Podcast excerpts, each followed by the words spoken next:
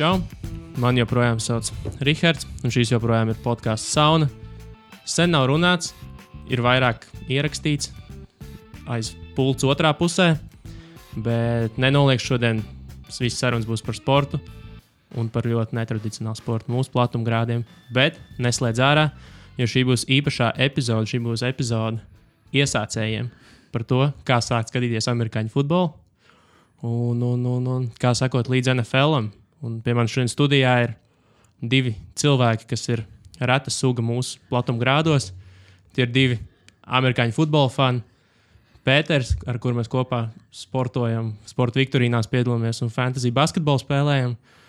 Un, un, un Kaspars, kurš ir Die Hard Nu, jā, es laikam. NFL fans un TV cilvēks, uzskatīt- cilvēks, uzskatīt- uzskatīt ar savu sporta podkāstu. Jā, arī nedrīkst nenoreklamēt, kad ir jāmeklē arī Dvīnska un Barbaka sporta podkāsts un jāpaklausās tur izskanējušā runājot par. NFL. Laiku pa laikam ieminamies, bet tiešām ieminamies. Mēs neesam vēl veltījuši nevienu raidījumu tieši NFL tēmai. Jo man ir vienmēr bijis bail, ka tā auditorija jau tā nu ir tik liela, cik viņi ir. Un tiklīdz tu pateiksi NFL, tā puse no cilvēkiem vienkārši pazudīs. Bet es zinu, ka man uh, septiņi, man citi diehard NFL draugi droši vien paklausīsies, ko mēs runājam šeit.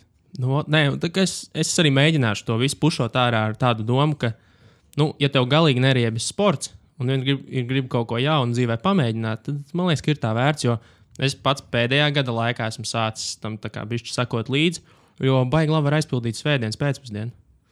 Kad jau tā kā viss ir, tu jau apsēdies uz dīvāna, izdomājis, ka tu vairs neko īsti negribi darīt. Un tad viņiem tieši kaut kādos sešos sākās pirmās spēles. Atšķirībā, 6, 7 mēs šeit atšķirībā no sākam. NBA vai, vai, vai Nu, tur sanāk, pūkstens kaut kad uh, mēs pārgriežam, man liekas, ka 7 un 8 ir tas standarta laiks, bet uh, nu, amerikāņiem tas ir kā, man liekas, tā NFL svētdiena ir uh, radīta, nu, lai tev būtu atrunu svētdienā jau 10 no rīta, tālāk atkorķēt Cep un uzmest gaļu un- gaļas gabalu uz grilu. Tā viņš ir. Tā viņš ir. Kā vispār iet, ko šodien darījāt labi? Pirms mēs sākam par NFL runāt. Tu biji atpūsties Pāvilos, tā vai ne? Jā, es biju Pāvils. Latvijas, Latvijas Nīcā. Uh, principā izvērtās šis brauciens par tādu garu katanas turnīru. Mēs bijām trīs ģimenes kopā ar maziem Jā. Bērniem. Man bērnam ir uh, gads un uh, nu, jau tūdaļ viens mēnesis. Un uh, pārējie arī aptuveni tādā pašā vecumā. Un tad pa dienu tu noņemies ar bērniem. Vakarā sāc spēlēt ar džekiem katanu. Meitenes dara savas lietas, m, ierast un uh, pienāk trīs naktī. Ok, iesim gulēt, un septiņos no rīta tu jau esi augšā, jo jaunā paudze grib celties. Nu, tad uh, atbraucu atpakaļ no Pāvilos, un es biju vienkārši nu, tā nogurs. Es uh, nevienā darba nedēļā, man liekas, nejūtos tā no, piekus. Nu, pozitīvā protams, protams, nozīmē protams, pozitīvi piekus. Nu, un tad šodien nācās darbs ieraut. Gan teļu, kā, gan tur veikalā, gan vis kaut kur. Uzvalk aizmirst uzvilkt no rīta 9 sekundēs. Ne? Jā, uzvalku es neuzvilku šodien, bet es sportā nekad nevelku Ah, uzvalku. jā, Jā. tu, tu tur pārmetis redzēs. No paša rīta vēl tā kā viņš viņu pastījos. Kā tev pēta? Tāda parastā ierēģa ikdiena. Ierēģi, ne? Valsts iestāžu ir 8,30 līdz 5. Es gan darbu Bet valsts iestādēs diezgan forši ir, kad ir tā, tā piecu, piecu stundu, nē, bet nu, Asto- piecos viss beidzās. Bet sākās viņš darba diena. gan 5 stundu darba diena jau nebūtu slikti. Nē, nu bet pieci, astoņi. nē, bet jums tur piecos viss beidzās, piekdienās trijos, man liekas, ne? Ja man tagad, Nē, man... nē, tā ne? nē, nē, nē, nu, atnāca ātrāk, tur ir 4 prom. Bet, ja neatnāca ātrāk, tad nē. Nu, man liekas, Rihard, ja tu savu laiku mācītu saplānot pareizāk, tu droši vien ilgtermiņā strādātu mazāk kā 8 stundas katru dienu darbdienās. Nu, nezinu, ne, man tieši pretēji, tāpēc, kad es sāku agrāk un neju vēlāk prom. Jo man, nu, es esmu birojā, es nestrādāju, es piekrītu, ka es ne visas 8 stundas neatiet no kas strādāju. Bet man parasti patīk būt ātri gan birojā, gan. gan, gan Bet, nu, jā, strādā jau agri. privātajā vai valsts sektorā. Nu, ja jā, Pēters strādā valsts sektorā, es domāju, ir vislielākā iespēja, ka no mums trījiem, piemēram, bobslejas sacensības ar biroja krēsliem, tieši Pēters taisīs. Jo tur es redzu, ka varētu tam laiks atrasties. Varbūt. Es nekomentēšu. labi. Ne, ne, Jums nav? Kā man ir? Bobslēdz Jā. sacensības? Nē, nav. Skeletons pa trepēm lejā. Bet es varētu ierosināt, varbūt kaut kādu Bet, komandas bet, bet saliedēšanu. es vēl gribēju uzprasīt, tu taču biji aizvedis biļeti uz, uz superkausu. Aizvedis ekskursijā. Es ne tikai biļeti. biļeti bet arī Pats arī aizbrauc pats aizlaidu uz UEFA superkausu un, nu, jāsaka, visu cieņu Igauniem. Tiešām visu cieņu par to, ka viņi ieraudzīja to iespēju, ka var sarīkot tādu pasākumu. Un nu, norganizēju, nu, arī man likās, nu, es tiešām jutos tā kā UEFA Champions League spēlē, kurā es vēl neesmu nekad bijis nevienā mm. -hmm. grupu turnīrā, bet nu, man liekas, ka tas bija tā kā tuvākais. Nu, viss bija tā kā leģit, bija fanu veikaliņi, bija fanu zonas, uh, visas pārbaudas un tā tālāk. Vienīgais, par ko es esmu dusmīgs, uh, tās biļetes pieregistrējot, uh, ie- iegādājoties biļeti, viņi bija jāreģistrē internetā, lai tu nenodotu nevienam citam, lai viņi nenonāktu otrreizējā tirgu. Un, nu, tāpēc man bija pasi jāņem līdzi uz stadionu, par ko es nebiju super sajūsmā. Kur tev ID karte? Manai dīkārtas stāv ogres pasu nodaļā. Tas ir vēl viens interesants jautājums, ko es gribu noskaidrot īstenībā, bet pabeigšu par to pasu. Nu. Nu, nu, protams, ka neviens nepārbauda, ja jau Nu, jā, iekšā jā. stadionā. Un Ta, tas bija tāds, nu, bišķiņa grūzs, bet nekas tik tam pāri. Bet man ID kartes stāv ogres pasu nodaļā, man liekas, jau trīs gadus. Ja man beidzās pasai, tad termiņš mm -hmm. bija jāpagarina, un man vajadzēja baigi ātri dabūt pasi. Es aizbraucu, izdomāju, ka es nestāvēšu nekur Rīgā rindā, aizlaidīšu uz ogru. Man tur tieši vajadzēja uz to galu braukt. Uztaisīju pasi un ID karti. Uztaisīju pasi, uztaisījās pēc tām divām vai trīs dienām, un cik tas ātrākais režīms bija. Aizlaidu pēc tās, aizbraucu ceļojumā, atbraucu atpakaļ. Nu, man vairs nebija motivācija uz to ogru braukt. Tā ID karte nav pietiekami spēcīgs motivators, lai es aizbrauktu uz turieni. Man šī attestāts gandrīz gadu jau stāv universitātē. Jo man nesanāca aiziet uz izlaidumu, man bija komandējums jau tāds, un, un baigies linkums aiziet uz Lūņa pakaļ. Viņi tik tālu tomēr jāiet no šejienes. Nu, ir die, nu, nu, nav, nu, nav tālu, bet tas tomēr ir efekts. Ja uz to pusi sanāks iet, teiksim, tajā darba laikā, nu, tad var būt. Bet visādi citādi pavelti tev glabā vienkārši lietas. Tas ir labs deals. Un es neesmu pārliecināts, tas, par ko es šaubos, ir, vai tā ID karte vēl stāv tur ogrā. Ja es, piemēram, aizbraukšu tagad, es pie viņas tikšu. Uz mani nu, kaut kā dusmīgi paskatīsies un iedos, vai man pateiks, nu, veicīt, tā tas nenotiek. Es domāju, ilgi atsūtīs nekas tur kādu. neglabājās. Viņi atsūtīja kaut kādu man šeit paziņojumu, ka tur dokuments ir. Nu, viņš atsūtīja, ka ir gatavi viņi vai ne? Nu, protams, protams. nu, tas, nu, tā ir arī domāju, arī ziņa. atsūtītu, arī, ka viņi būtu Negrib paredzēts iznīcināt, vai viņi ar kaut ko paredzēts. Cik ilgs termiņš ir. ID kartē? Mums ir desmit gadi, tāpat kā pasē. Ne? Ja pasē nav desmit gadus, tad Pasē ir ir desmit gadi. Es arī domāju, ka tikpat. Nu, tad jau pēc desmit gadiem, ne, nu, jau pēc septiņiem gadiem saņēmu šo atgādinājumu. Kad tev zvanīs uzreiz, saka, jūs varat uzreiz jaunu taisīt. Nu, man vienkārši ID, man ID karte izbeigsies. Jā, es pateikšu paldies par glabāšanu, taisam nākamo. Bet uz vietas tur superkausā nebija tā sajūta, ka ir nu, pamestas stadions. un viss. Jo Ne. man tas pat teļu reāli kaitināja. Pirmkārt, varēja dzirdēt pilnīgi visus trokšņus. Kā, nu, kā džeks uz krūtīm uzņem bumbu, reāli var dzirdēt. Kas, nu, protams, nav milzīgos stadionos, jo, jo, jo nu, tur tie miķi jau ir, bet nu, viņi tomēr neuztver tādas skaņas. Un, un vizuāli, ja pat teļu var pateikt, ka nu, ir sajūta, ka tas ir mazāks stadions nekā standarta vidējais Champions League stadions. tad, Nu, tā Nu, nu, protams, tas, tas stadions bija tā kā skonto stadions ar piebūvētu pusstāvu klāt vēl apkārt. Viņš bija nu, Jā. tieši tāds, un man liekas, ka viņš tāds arī ir 11,000 ietilpība. Un starp citu, Igauni tā arī dabūja to superkausu, jo, ja es nemaldos, viņš bija tieši tikpat liels kā skonto stadions. Igauni pieteicās superkausam, kur viņa galvenais pitchline bija, ka mums ir valsts simtgadi. Un mēs, mm. esam nob... nu, mēs ļoti vēlētos to atzīmēt ar Eiropā nozīmīgu sporta pasākumu. Nu, UEFA, kur tagad to superkausu nu, nespēja. Nu, piemēram, Old Trafford stadionā vai uh, Barcelonā. Uh, no Camp stadionā nu, nespēlēja UEFA superkausu. Pagājušajā gadā, man liekas, viņš bija Kišiņevā, spēlēja. Viņš tiek spēlēts tādās vietās, UEFA tā visa ideja patika, bet viņi teica, nu, jums to stadionu vajag piebūvēt klāt. Mm. Igauni, protams, nu, mēs jau uzbūvējām, bet nav naudas. UEFA saka, nekas, mēs jums iedosim naudu. Un par to Tur es kāds uzvārījās tam droši vien pa ceļam. Vēl. Nu, nu sazinu, varbūt kāds, varbūt kāds uzvārījās, bet uh, stadions ir uzbūvēts nedaudz lielāks. un Es zinu, ka Latvijas futbola pasaulē nu, ir tādi, kas pāris reizes ar kulaciņu pa sienu ir ielikuši. Kāpēc mēs neko Kāpēc tādu mēs ne- neizdomājām? Tieši tikko bija Delfos, man liekas, tas raksts par, par atblāzums no, Nā, no Latvijas ceļā, futbola jā, jā. mājas. Epopējas. piedzena tur normāli. Jā, jā, pusmiljonu viņi grib Pusmiljonu grib dabūt atpakaļ par to visu, to, ko viņi tur saprojektēja. Un, ne, nu, futbola māju. Seafood. Bet, nu jā, nu vienmēr sakot, bija labs, bija tā vērts. Jā. Nu, noteikti, pilnīgi noteikti. Jā, un uh, es vēl braucu arī no televīzijas, uh, kā tagad jau TV Play Sports. Saucās uh, agrākais viesats Sports Baltika kanāls. Mums ar autobusu aizveda, izmitināja viesnīcā, aizgājām uz Strādāt spēli. arī vajadzēja, vai tikai pastīties? Nē, nu, ja es apmeklēju sporta pasākumu, es strādāju vienmēr. Tas ir kā es esmu darbā. Nu tu Tur skaidrs. kā. Timers skaitās, griežās visus priekšā, tā kā taksi. nu jā, uz NFL tu teici, tu esi bijis darba, darba darīšanās.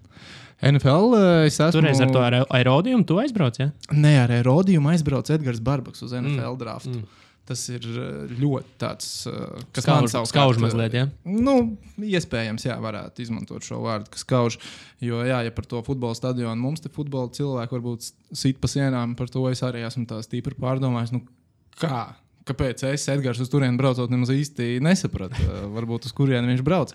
Bet, jā, viņš ir bijis NFL draftā. Es esmu bijis divās spēlēs, tiesa Londonā, ne, ne ASV.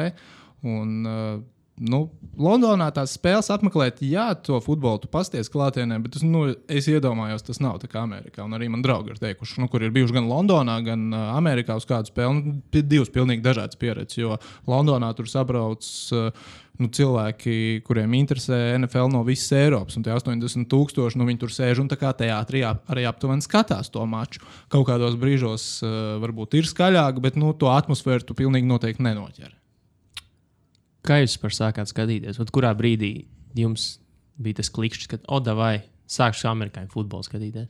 Jo man, man liekas, visu laiku atturēja tie, jā, viens noteikti. Visu laiku ir stop, visu laiku vai guļamies zemē, sakrīt viens otram virsū, tad sastājās, sakrīt viens otram virsū, sastājās, visu laiku ir reklāmas pauzes, noteikums. Es visticamāk, vēl tagad nesaprotu līdz galam. Un, un, un kā, kā latviešu cilvēks šodien sēž un izdomā, vai es NFL-am sakošu līdzi. Arī caur Madenu.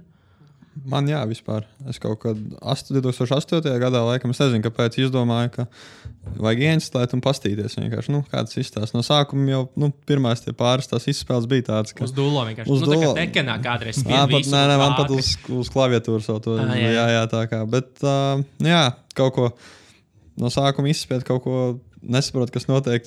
Domā, ka ar to saspēles vadītāju varēs kaut kur aizskiet, jau tur vienreiz nosaka, otrreiz nosaka un tā visu laiku. Bet ar laiku sāk tur tās izspēles pētīt, sāk tur to sastāvus saprast, sāk, saprast, kurš kaut ko var, kurš kaut ko nevar. un Tad jau tas viss aiziet. un Tad jau paskaties, kas notiek tā kā arī reālajā dzīvē, un tad pasties, sāc jau arī lēnām spēles skatīties. Man kaut kā tāds ceļš aizgāja. Nu, man, protams, palīdzēja sporta totalizators. 2004. Tu, gadā tu pat taisno ar to. Ai- Aiz neko darīt, uh, uzlika līkumu spēlē Indian, Indianapolis Colts pret Pittsburgh Steelers. Uh, playoff spēlē, kur īstenībā ir viena no visu laiku labākajām, man liekas, playoff spēlēm beigās izvērtusies. Tāpēc man ir paveicies, ka es sāku tad skatīties. Tās spēles laikā es plus mīnus iebraucu noteikumos, aptuveni otrajā puslaikā sapratu, kāds komandām ir mērķis. un Toreiz jau tā nevarēja, man liekas, vēl arī ātri visu iegūglēt. Un uh, nu, izglītoties Jā. tur uh, divu minūšu laikā un saprast, kas ir, kas bija jāskatās un jāsaprot, ko vīri mēģina izdarīt. Un uh, pēc tam tālāk nāca īstenībā arī kājas lūzums, kad mēnesī bija spiests uh, pa gultu nodzīvot mājās. Un, uh, tad man bija tāds interesants satelīta kanāls. Man liekas, viņš saucās Nasan, un uh, tur uh, grieza NFL no rīta līdz vakaram. Spēles, apskati, koledžas spēles un tā tālāk. Koledžā skaties? Nu, Nē, es neskatos. sako līdzi, bet vienkārši nu, tāds sanāca. Jā, bet, Tāds sanāca, bet tagad es vairs es pieslēdzos uz to, kad sākās visas tās bolu spēles ko- koledžās. Kur... Roseball un viss tie, kas Jā, jā, jā, tas tad es nedaudz tā kā pasakoju līdzi, kas ir kas, paskatos tur, kur ir tie labākie spēlētāji, kur tāds lielāks hype ap kādu spēli ir, un tad mēģinu noskatīties. Bet uh, sezonas laikā koledža tas ir diezgan tumšs pasākums priekš manis. Nu, jā. Uh, bet vispār nav tā, ka mazliet bēd, nu, bailīgi šobrīd, jo NFL, nu, zin, tā popularitāte sāk plēsties pasaulē, bet Amerikā viņi reāli iet uz otru galu. Un, un, un, un tur arvien, arvien netīrāks tas viss pasākums kļūst. Un arvien vairāk NFL ir politika un, un, un, un popkultūra, kas man liekas ir baigi inčīgi. Jo, nu, vēl, vēl viens iemesls, kāpēc sakot sporta veidiem, kāpēc man patīk sakot nu, sporta veidiem, kuriem ir tā sporta, tas sporta aspekts un ir popkultūras aspekts. viss klāt. Tas ir NBA. Tur tikpat ļoti, cik notiek uz laukuma, tikpat notiek ārpus laukuma. Un NFL, man liekas, tagad arvien, arī vairāk tas viss, tas viss iet uz ārā. Un, un tur ir drāma ārpus laukuma, baigi daudz. Nu, man liekas, uh, nu, jā, tā drāma tagad uh, tur ir daudz, un par nu, jebkuru tēmu tur uh, cilvēki mācīs uzbūvēt drāmu. Bet uh, uh, NFL kaut kādā mērā ir vainojama pie tā, ka ASV prezidents šobrīd ir Donalds Trumps. Jo viņš uh, kādu laiku atpakaļ ļoti aktīvi mēģināja iegādāties vienu NFL franšīzi. Ko viņš gribēja pirkt? Viņš gribēja Buffalo Bills pirkt. Viņš kāds īpašs iemesls, vai to vienkārši varēja dabūt tajā brīdī? Man liekas, ka viņi jau bija pārdošanā. Tā, tā konkrēti noskatīt kaut kādu komandu un nopirkt, nu, protams, ar lielu naudu visu var izdarīt, bet tur man liekas, Vai ir Donaldam ir naudas? Viņš tik runā, ka viņam ir, bet. Nē, nu, sazinu, bet viņš droši vien mācētu uzrakstīt papīrīt, kur, kur, kur ir nauda? kur parādīt, ka viņam ir nauda. Bet jā, viņš nedabūja Buffalo komandu. Un... Sadusmo- Eh, pamēģinā, pamēģināšu politiku. Jo runājot par politiku un NFL šobrīd, man liekas, 8, ne, kaut kādā 16. septembrī, man liekas, iznāk, manuprāt, inčīga grāmata, ko noteikti vajadzētu palasīt. Ir Marks Leibovičs, man liekas, ka viņš saucās. Ir, ir tāds džeks, kas par politiku ir rakstījis. Zināt, nezināt? Mm, Nebūs tāds nebūs dzirdēts. Nu, vienmēr sakot, viņš rakstīja par politiku līdz šim, arī par to pašu Trumpu, par visu kaut ko. Un viņš izdod, viņam ir būs grāmata, kas saucās Big Game, The NFL in Dangerous Times. Un, un, un grāmatā viņš ir apkal- apkopojis intervijas un stāstus par visiem vecajiem NFL uh, īpašniekiem. Nu, Trumpiem no NFL palielam. Tas ir tā dīvaini, jo NFL īpašnieki jau paši par sevi ir veci tagad. Nē, nē, viņi jau tur ir tā lieta par, par vecajiem, kā nu, īpaši, Aizgājušo īpašības- gadu, Nē, nevis, aizga, nē, nevis iepriekšējie, bet ši, nu, vecie tagadējiem Tagadējiem. Šādā ziņā Ah, viņi ir veci veči. Jā, jā, jo Jo, nu, NFL tur- īpašnieki ir. Nu, uh, nu, tādi Trumpi, 70, mazie- 74 gados tu esi vēl jauns un žiparīgs NFL īpašnieks. Nu, jā, jā, nu, tādi mazie trampiņi tur visi. Un, un, un, un, un tur jau arī, man liekas, viss tas tā Trumpa rokas stiepjas iekšā tajā, ka tie džeki jau visi mēģina izpatikt viņam. Nu, NFL uh, kluba īpašnieku vidū ir ļoti daudz Trumpa atbalstītāju. Maz ir tādu, kas nosoda uh, viņa politiku un nav ar viņu tā kā uz vienu viļņu daudzos jautājumos. Es domāju, ka kādā ziņā varbūt pat tā kā personalizējās ar viņu. Nu, viņš arī ir savā cilvēks gados, nauda ir viņiem arī ir. Kā mēs Nu, tur gan jau cīņām ceļi ir jā, un krustojušies, ceļi ir krustojušies, kaut kāds biznesa nē, bet kopīgi kaut kas un nauda viņiem ir, viņiem arī ir nauda. It kā. It, it kā, ne, nu, tagad jau ir. Nu, tagad, Nu, tagad, tagad tagad jau viņš jā. var cik grib paņemt no Man sērijas. liekas, nemaz tik teorētiski tik daudz jau nav, jo ASV prezidenta gada ienākumi, ja es nemaldos, es kaut kad meklēju, ir 400 tūkstoši dolāru gadā. Nu, jā, bet runa jau ir par to, ka nu, viņam jau nauda nav, nu, nav objektu šobrīd vairāk. Nosacīti. Viņš, nu, ir, viņš, parād, viņš ir uh, nonācis gan, tādā gan, jau, dzīves ka viņš, posmā, gan jau, ka viņš parādīja ar pirkstu, un, ka viņš grib NFL komandu, gan jau kaut kā izfunktierē.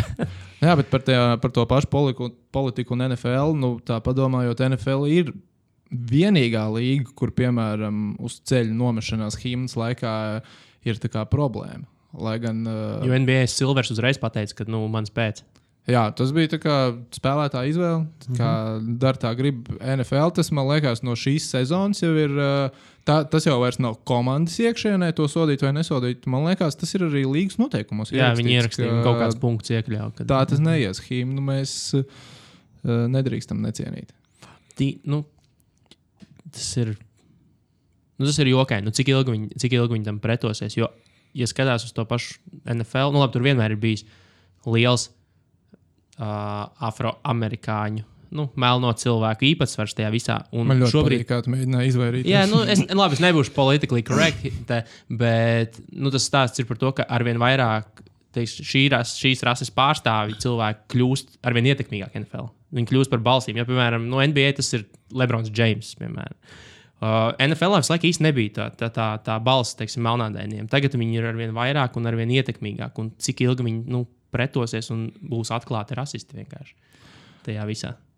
Nu, kamēr viņi būs pieši prīcēji un izmaina 80 gadīgu vīru domas.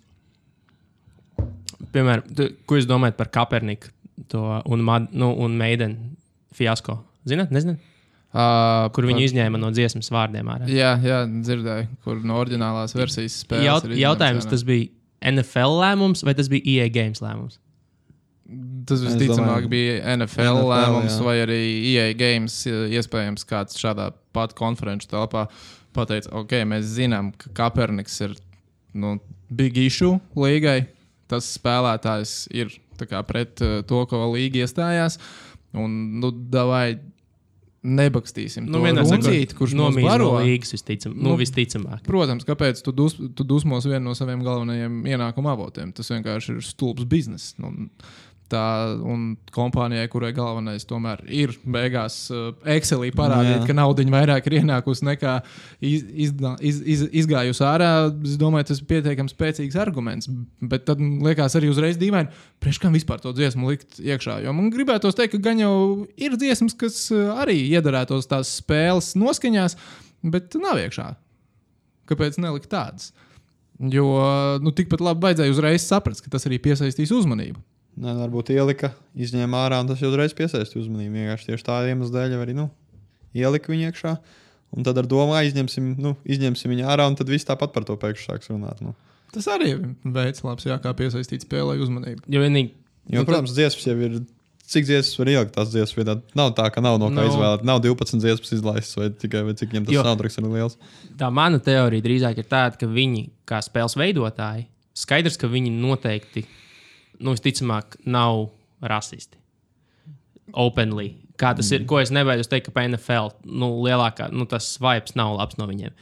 Un nu, viņiem arī spēlētāja bāzes, protams, neesmu skatījies, neesmu pētījis statistiku, bet padomā, cik tā spēle ir populāra šobrīd visu jauno spēlētāju vidū, visu jauniešu vidū, kas ir, kas nav tikai Baltie Hillbilly no, no, no, no, no Amerikas vidienes. Un, man liekas, ka būtu baigi riskanti no viņa puses, nu, ka tas būtu viņu stends šajā jautājumā. Un es domāju, ka piezvanīja NFL pateica, ka mēs jums licenci tūlīt kritīgi, ja jūs neizņemsiet šo dziesmu ārā. Jo, Jā, jo IE sports jau arī nav vienīgā, kas datorspēles taisa. nu, jā, nu, tieši tā, nu, kā no NFL. Bet licences gan ir tikai viena. NFL viņam atņem licenci un viss, un uz redzēšanos jums beidzās, beidzās Pro Evolution, tad būs Maidens. No. Tā tas visticamāk, nu, kaut kā tā tas viss arī ir noticis. Nu, es domāju, gan daļai taisnība, nu, iespējams, ir uh, Pēterim par to, ka nu, tā, pa- tas, nu, jebkurš attention ir attention. Mm L- Labs, slikts attention, cilvēkam tam pievērš uzmanību, un varbūt kādu spēli vairāk mēs tā nopārdosim. Un arī tas, ka varbūt kaut kādā spēles oriģinālajā versijā tie vārdi nav izņemti ārā, un tad, nu, ok, izblīposim vienu vārdu ārā, tad, kad kāds uz to norādīja. Nu, jā, pēc tam atvainojies vienkārši un pasakīja, nu, jā, sorry, sorry, sorry. Tas bija. Pacēla roku, pasakā, tā- vainīgs. Jā, tas bija stulbi un dzīvojam tālāk. Un mums ir, nu, mums ir vesels, vesels, vesels hypiņš uzbūvēts, bet viens ir negatīvais hypes nesen, kur Džeks aizgāja un apšāva cilvēkus Madden turnīrā. Klasiska Amerika, vienkārši klasiska Amerika. Nu, es nezinu, tur, vai man vismaz gribētos baigi vilkt paralēlus tieši ar to, ka tas bija Madden turnīrs. Mm. Bet, Tas varēja Bet- būt kurš. Jā, jā, nu, es domāju, vienkārši- tas būtu Call of Duty. Tas būtu bijis vēl daudz trakāk, ja viņš būtu kaut kādā vai Counter-Strike Ja tā laikā izgājis no tādas spēles ar vardarbību. jā, Mēs tieši iekšā runājam, ka kāds sakars, nu, labi, Džeks bija pilnīgi, nu, apeshit crazy droši vien, bet, bet nu, kāds sakars, iedomājieties, Counter-Strike turnīrā tas vēl būtu.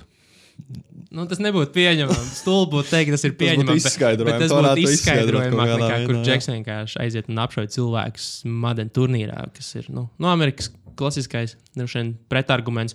Iedomājieties, ja visiem būtu ieroči, tad tas nebūtu. Nu, Kāds viņu noteikti būtu apturējis. jā, jā, kāds viņu noteikti būtu apturēts. Tas ir klasiski viens Rembo ar ieroci, kurš paredz pirms viņš sāk šaut. Bet nu, traki, traki NFL man liekas, šajos laikos. Jā. Ir grūti ar to tieši, manuprāt, popularitāti jaunu. un Ar jaunu es domāju, nevis mūsu jaunu, bet bērnu interesi. Jo, iedomāsimies, es dzīvotu Amerikā, un man būtu izvēle savu bērnu aizvest uz basketbola treniņu, uz eh, futbola treniņu, vienalga volejbolu, amerikāņu vai uz NFL, kas man pašam varbūt ļoti sirdī ir tūs. Nu, es nekad mūžā negribētu, lai man, piemēram, eh, dēls, eh, ja kādreiz piedzims, lai viņš spēlētu amerikāņu futbolu. Nu, es negribu, lai ar tām, lai ju, ar tām galvām. Nu, Man lai viņš kļūst par kāds- dārziņu 30 Lai viņš vecumā, tieši pēc tā, iespējams, uh, nu, tas ir tāds vēl nu, labs variants. Vai nu iet cauri LA un nekur netiek beigās, vai kļūst par dārzu. Nu, protams, ir jau arī tie pozitīvie piemēri, un daudz kur Amerikā nu, tie spēlētāji, kas, saka, kas ir tikuši līdz līgai un spēlē, viņi saka, nu, tā bija mana vienīgā iespēja. Kā tikt mm. ārā no tās vietas, kuras dzīvoju, mm. izsisties dzīvē uz augšu. Nu, ja es ne- nespēlētu futbolu, man vispār nekā nebūtu no tā, kas man ir. Nu, tikai skatoties uz tā, no kuras vietas tu nāc, bet tā nu, kopējā tā, tajā visā sajūtā, nu, tomēr arvien, paliek ar vien vienkārši mazāk eh, jauniešu un bērnu, kas uh, spēlē futbolu. Un, protams, ir tie štati, kur vienmēr futbols būs, tie ir uh, dienvidu štati. Tur tas ir reliģija, tas ir asinīs, tur arī jaunieši ies un spēlēs. Arī tajā pašā Floridā jaunieši ies un spēlēs. Nu, no turienes uh, būs tas talants un tā līga nenomirs. Bet, uh, pašā tādā masas ziņā, lai spēlētu, viņi noteikti nebūs vairs tik lieli. Un tad varbūt arī tas interesants skaits skatīsies. Bet ar tā dīvainu NFL mēs kaut kad, tas gan bija pirms diviem gadiem, kad es lasīju par TV reitingiem, kur viņi bija labi, nu tā kā labākie ever. Bet tajā pašā laikā apmeklētība klātienē bija viena no vissliktākajām, kāda ir bijusi. Nu, viņa tāpat ir pietiekami solīda, bet eh, nu, norma tur gadus 30 bija simtprocentīgi izpārdots stadions. Tagad Nu jā, ir, izpār, tagad ir izpārdot 85%, un, nu, protams, sākās panika. Kas notiek, spēle paliek nepopulāra. Bet nu, TV reitinga aug, un nu, tu vienkārši nevari. Tu nevari dabūt abus abolus, manuprāt. Tev ir Nu, skaidrs, jāsamierinās līdz, līdz, līdz ko tev diversificējās, tas, tas, tās iespējas viņus par skatīties. Ja tur skaties telefonā, planšetēs, datorā, no jebkurienes. Skaidrs, nu, nu, ir būs daļa, kas izvēlēsies neskriet uz stadionu. Jo tad, kad tev stadions un viens kanāls bija vienīgā iespēja, kur pastīties savu mīļāko komandu, tad, nu, Nu, jā, un uh, īpaši, ja tu vēl neesi tas uh, iedzeršanas cienītājs un gaļiņas cienītājs, nu, kāpēc man iet uz stadionu kopā ar, piemēram, savu uh, si- sievieti, iet kopā ar savu vīru uz stadionu, kur tur viss tāpat dzers, tur uh, būs uh, kaut kādas nekārtības, iespējams, lāmāšanās un tā tālāk. Ja, Man tā spēle kā patīk, bet es labāk pastīšos mājās, jebkuru komandas spēli pa televizoru. Jo uh, to es esmu arī Pasen kaut kur dzirdējis, kādā amerikāņu žurnālistu podkāstā, droši vien tas bija, kur viņš teica, ka ir jāsaprot, ka viņš runāja ar Britu par futbolu. Un viņš teica, par amerikāņu futbolu tev ir jāsaprot, ka mēs esam tā kā mainītās lomās. Ja Anglijā futbola klātienē skatās nu, diezgan daudz, lielākā masa ir tas uh, diehard fans, kurš arī mīl ieraut, kurš labprāt kulakus izvicinās, kamēr Amerikā tas ir tāds. Uh, nu, ne tās eh, šķiras sporta veids, parastais futbols. To tur skatās jaunieši, kuri ir to spēli spēlējuši, un viņi skatās tāpēc, ka viņiem tā spēle patīk kā spēle, nevis kaut kāda cita iemesla dēļ. Bet viņiem tas, kas ir Britu futbola fans, tas ir NFL fans, kas iet klātienē. Un, uh, To, to viņš saka, ka tā spēle ir tā, nu, tās māsas tā numur viens nodarbe. Nu, spēļu apmeklēšana klātienē. Nu, jā, jā, jā. Bet arī tas nav, tas nav tāds bijis bad rap tam visam nu, no sērijas. Attur cilvēks no sekošanas līdz tam, jo liekas, nu jā, nu es nesveru 150 kg, man negaršo alus, tāpēc kāpēc lai es skatītos NFL? Nu, tas ir klātienē, bet uh, tā pati pa, spēle pa, pati par sevi jau droši vien ieinteresē un aizrauja kāds. Jo, ja tā paskatās, nu, kas, kas tad īstenībā ir interesants tajā spēlē? Ir tur džeki mēģina kaut kādu bumbu, kur nemaz nav apaļa, kas mums jau ir diezgan nesaprotama. un es spēru, Dabūt- ļoti reti spēru ar kāju viņu. Ar kāju arī principā nespēr, bet saucās futbols. Kā, kas notiek? Un vienkārši 11 džeki mēģina bumbu dabūt iekšā vienā zonā, otru mēģina to no, atturēt viņus no bumbas dabūšanas iekšā tur. Un tie noteikumi arī īstenībā, nu, tā uzreiz paskatoties, nemaz nav tik skaidri. Nu, viņi jau, man liekas, es nezinu, nu, Beličeks varbūt zina visus noteikumus. Tā realistiski es domāju, ka ļoti daudz cilvēku simtprocentīgi droši vien nav izlasījuši. Nu, nezinu to. Spēlētāji paši Nu, nezinu, droši vien viņi tā kā, kad jau tiesnesis uzbļaus vai treneris uzbļaus no malas. Vien bija tāds quarterbacks Donovans Maknāps vēl uh, pāris gadus atpakaļ. Viņš Filadelfijā kļuva slavens un uh, pēc tam jau arī pamainīja pāris komandas. Viņa spēlējot Vašingtonā nospēlēja neizšķirt spēli. Un viņš pēc spēles atzina, viņam nebija ne mazākās nojausmas, ka spēle var beigties neizšķirt. Bet vai tad var? Teorētiski var, jā, regulārajā, regulārajā jo es sezonā. esmu arī piedzīvojis vienu gadījumu, laikam, kad bija, kad beidzās neizšķirti, bet man liekas, ka viņi tur spēlē, ka viņiem vienkārši bezmazliet apnika spēlē. Jo, jo mēs es nebija pārliecināti, ka, var be- ka var beigties neizšķirt. Nu, tur visi bija. Tur bija nu, tā kā nationwide outrage par to, kāpēc beidzās neizšķirt bezmazliet un kāpēc, kāpēc nespēlē vienkārši papildu laiks, kamēr beidzās. Nu, tā jo- jo... noteikumos ir rakstīts, tu spēlē tikai vienu papildu laiku. Jā, Ja ir papildus tad ir jā. Nu, Diezgan sviestaini. Nešķirt, nešķirts vispār vajadzētu likvidēt visos sporta veidos. Nezinu, es neesmu tik drošs. Nu, Futbolā tu uzreiz sistu pendels regulārajā sezonā, parastajā futbolā. Ko ne? Nu, It kā interesanti. nu, jā. uztais to pašu hokeja principu. Nu, dabūjām to vienu punktu katrs, un tad pa diviem viss ir pendels. interesanti, bet pārāk kā, ieviest lielas izmaiņas tabulā, manuprāt. Piemēram, Anglijas Premjerlīgā. Nu, jā, protams, īpaši Anglijas premjerā.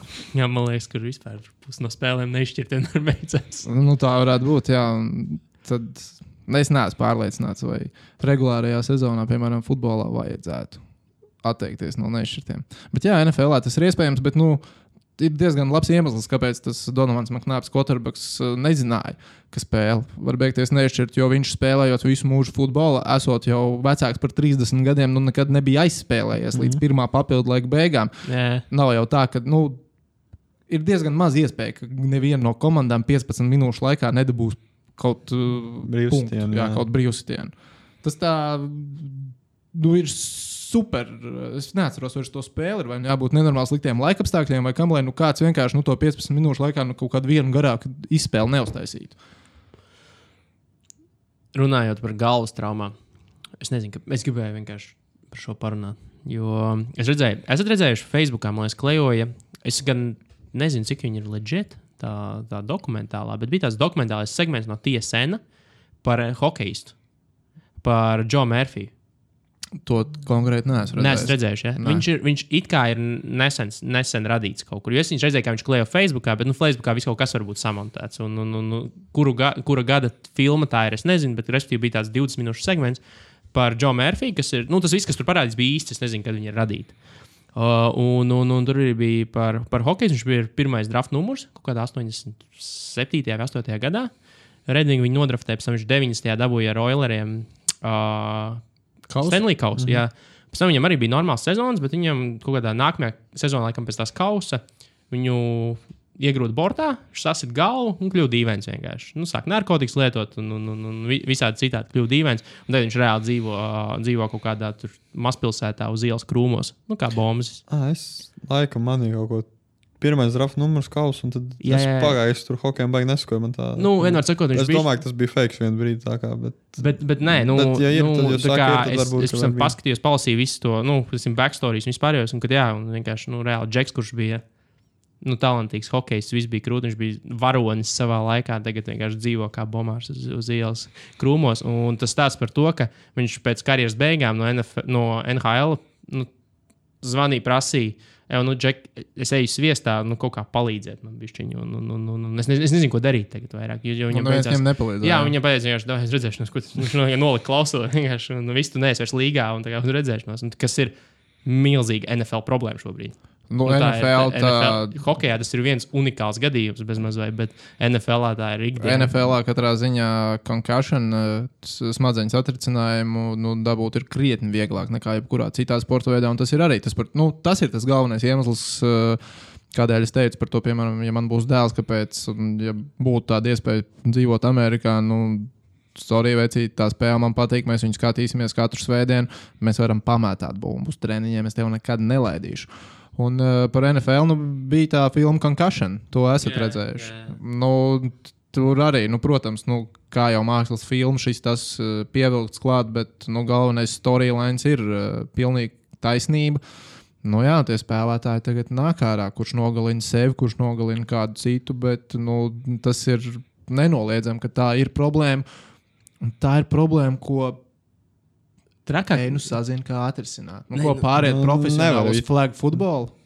tas jau nebūs tas, atkal, kurš Tas- skatīsies. Tā, tas jau nav tas, ko mēs runājam par tām tradīcijām un to, ko Dievs dienas sadalīs viņš kādam nekad neatbalstīs dzīvē kaut kā tādu, kur nav tas viens kaut kāds kārtīgs sitiens. Nu, redz, un vienmēr būs kāds, kuram patiks skatīties, kā divi džeki, Jā. viens otrā ieskrien ar galvu. Bet tā fundamentālā problēma jau ir tajā, ka līga neko negrib darīt. Viņi negribēja Nu, darīt. Nu, viņi vispār, tagad ir situācijā, sā- Sākam ar to, ka varbūt vajag, nu, baidās no spēlētāja pieplūduma zaudēšanas, un tad vienkārši nu, lielam ignorē. Ne, pat nevis neko nedara, vienkārši ignorē, ka pastāv šāda problēma. Nu, bet tas ir, man liekas, tīri cilvēcīgi. Kurš no mums, zinot, ka ir problēma, bet redzot iespēju, ka es to problēmu varu neaiz, neaiztikt maksimāli ilgi, tā arī nedarīs. Tas vienkārši ir cilvēka dabā. Nu, es redzot, ka man ir problēma, mm, es uzreiz visticamāk to nerisināšu. Nu, ja vien es neesmu tur supercītīgs un tā problēma man pašam traucē dzīvi, bet ja man pašam tas uh, netraucē, nu, piemēram, nezinu, nu, kaimiņam tur uh, stāps otrā žoga pusē ir nolūzis. Nu, kamēr viņš man nepierunās, iet viņam palīdzīgā, viņu salabot, nu es jau pats nelīdīšu tur klāt. Nu, jā, bet redz, tā, tad, kad sāks braukties ārā pa citām spraugām, tad kaimiņš kāds aizies apzaks.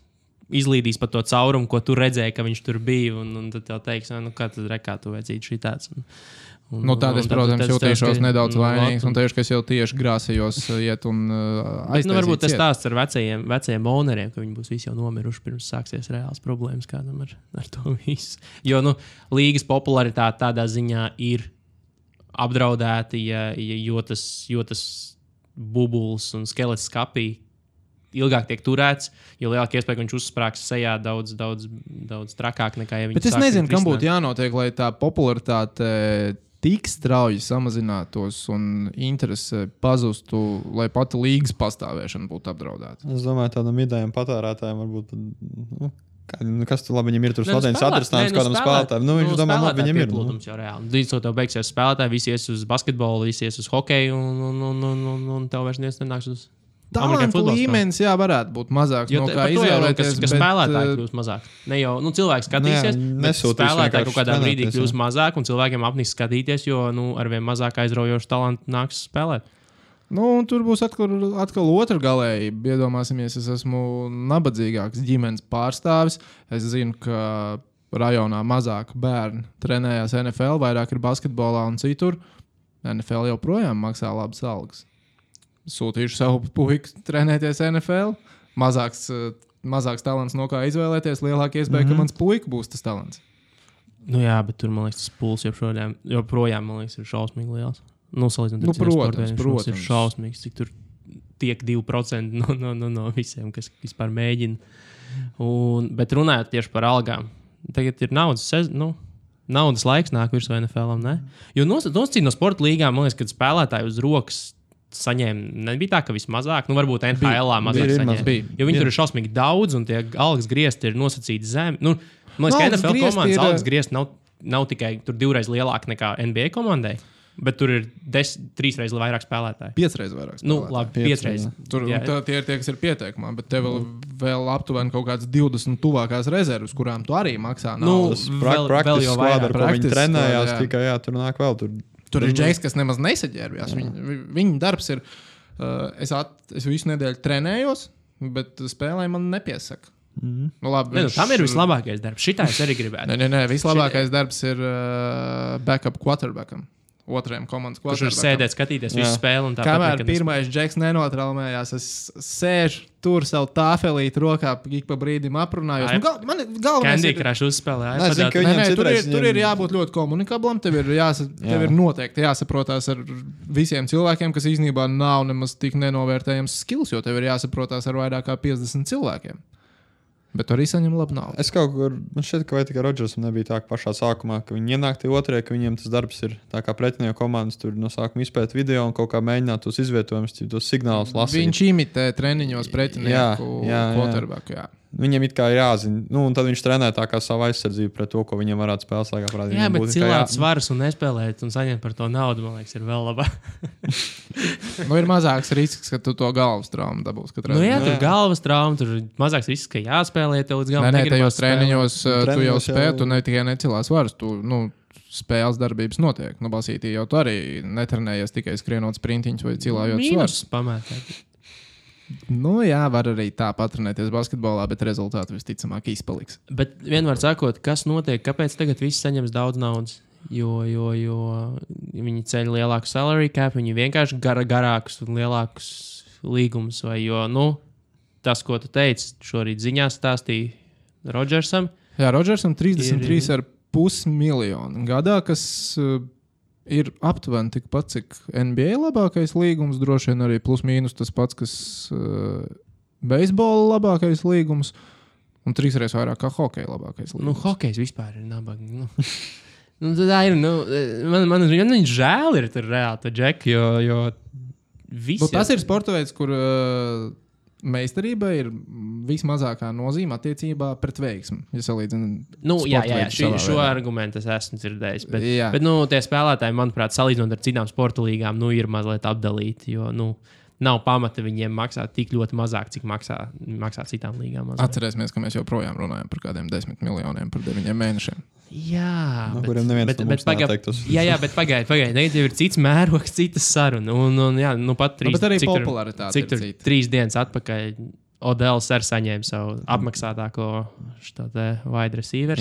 Nu, re, 95 Nu, tas ir tas, kas man 95 liekas, uh, tas, nebija pamatots. Ja? Nu, nē, ne, nebija pamatots, bet uh, nu, NFL, tas uh, amerikāņu futbols ir. Man vismaz liekas, ka ok, ir quarterbacks, ir vajadzīgs talants. Man vajag vienu reizi, kas pieskata quarterbacka kreiso pusi. Mm -hmm. Tam ir jāsaņem nenormāli daudz naudas, jo, nu, principā, lielākais asets, mans, uh, man lielākā vērtība kā komandā ir quarterbacks. Man ir sūdīgs quarterbacks, man nav komandas. Man vajag labu quarterbacku, man vajag, lai viņš ir vesels. Pārējie man vienmēr ir likušies pilnīgi maināms figūriņas, plus mīnus. Un, uh, jo principā Nodels viņš dabū starting quarterback naudu. Un tas man tiešām liekas kā negaidīti. Es tā kā saprotu, Nu, okay, tie, mums vai ir jā- tiešām negaidīti, vai, vai nu, nepieņemam. Varbūt kā Daihard sporta fanam, nu, respektīvi, tehniski, tehniskā izpratnē, varbūt viņš viņu nav nopelnījis. Bet tas, ka negaidīs, tam gan es kaut kā negribētu. Jo man liekas, ka nav neviena cilvēka, ir, kas, kas, nu, labi, ir cilvēki, kas nezina, Odelbekiem junior. Ja? Nu, Bet- viņi jau ir noklausījušies šī tik tālu, Bet, bet realitātē viņu zina labāk, vairāk nekā NFL. man liekas. Nu, jā, tas, tas, Jo, vis, kaut- jo visi NFL fani viņu zina, un viņu paļubomu zina arī cilvēki, kas par NFL vispār neko nezina. Jo viņš jau ir, viņš jau ir principā popkultūras nu, ikona. Es kaut kur nesen arī klausījos, tur, ka viņi runāja, ka viņš to uztaisīja to one-handed catch, ka viņš tur pār to, Jā, kas jā, bija jā. visur. Tur YouTube man šeit 5 miljonu skatījumu. Viņš tajā brīdī, viņš beidz būt NFL spēlētājs, viņš kļuva par tādu, tā kā, nu jā, ikonu. Tādu. Viņš jau ir, Bet viņš jau, vairs nav viņš jau ir futbols, sen viņš izgājis tā kā- ārpus sporta, viņš jau Jā. ir stila ikona, viņš jau mm. ir. uh, Viņš ir, Un viņš ir ļoti balss. polarizējošs, uh, harizmātisks spēlētājs. Jā, un īstenībā es arī izlasīju šodien viņa citātu, nezinu, no kuras intervijas, no kāda konteksta tas ir ņemts. No Lebrona no? Lebrona tā šova, jā. Viņš teica, ka viņam tā popularitāte. Tas Ka bija viņš, tas, kā, ka viņš jūtas tā kā zoodārzā, Jā, jā, jā, jā, jā, jā. jā. No Lebrona jaunā šova.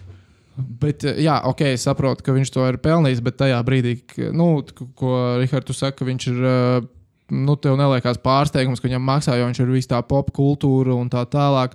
Bet, ja es esmu tās NFL komandas GM, man vienalga kaut kādam quarterbackam ir jāmaksā.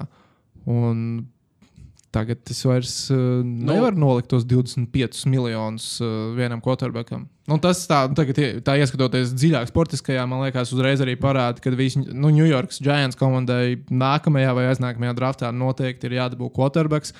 Ar kuru viņi rēķinās, un ka viņš pirmos piecus gadus būs uz rookie līguma. Jo tos piecus mm -hmm. gadus tā nauda, kas ir paredzēta quarterbackam, būs jāmaksā Odelam. un šis bija viens no tiem gadiem, šeit, tur, kur varēja dabūt jau tādu vienu. Nu, cik tagad ienāca Quarterback līgā, kas tur ir perspektīva. vesela Tad Mayfields. Darnolds un.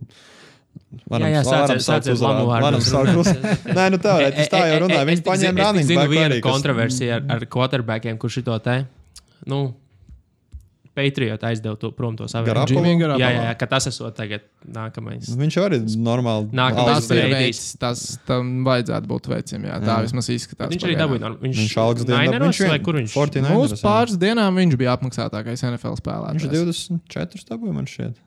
Kaut kas tajā rajonā Jā, noteikti, nu, jā. viņu vienu brīdi iedomājās, viņu čet, viņam reāli pilnvērtīgi. Nu, labi, nu, toreiz viņš tur patriotos tur sākumā, ka Breidijs bija diskvalificēts, viņš tur nospēlēja tās spēles, bet tā kā, ka pirmais numurs viņš atnāca.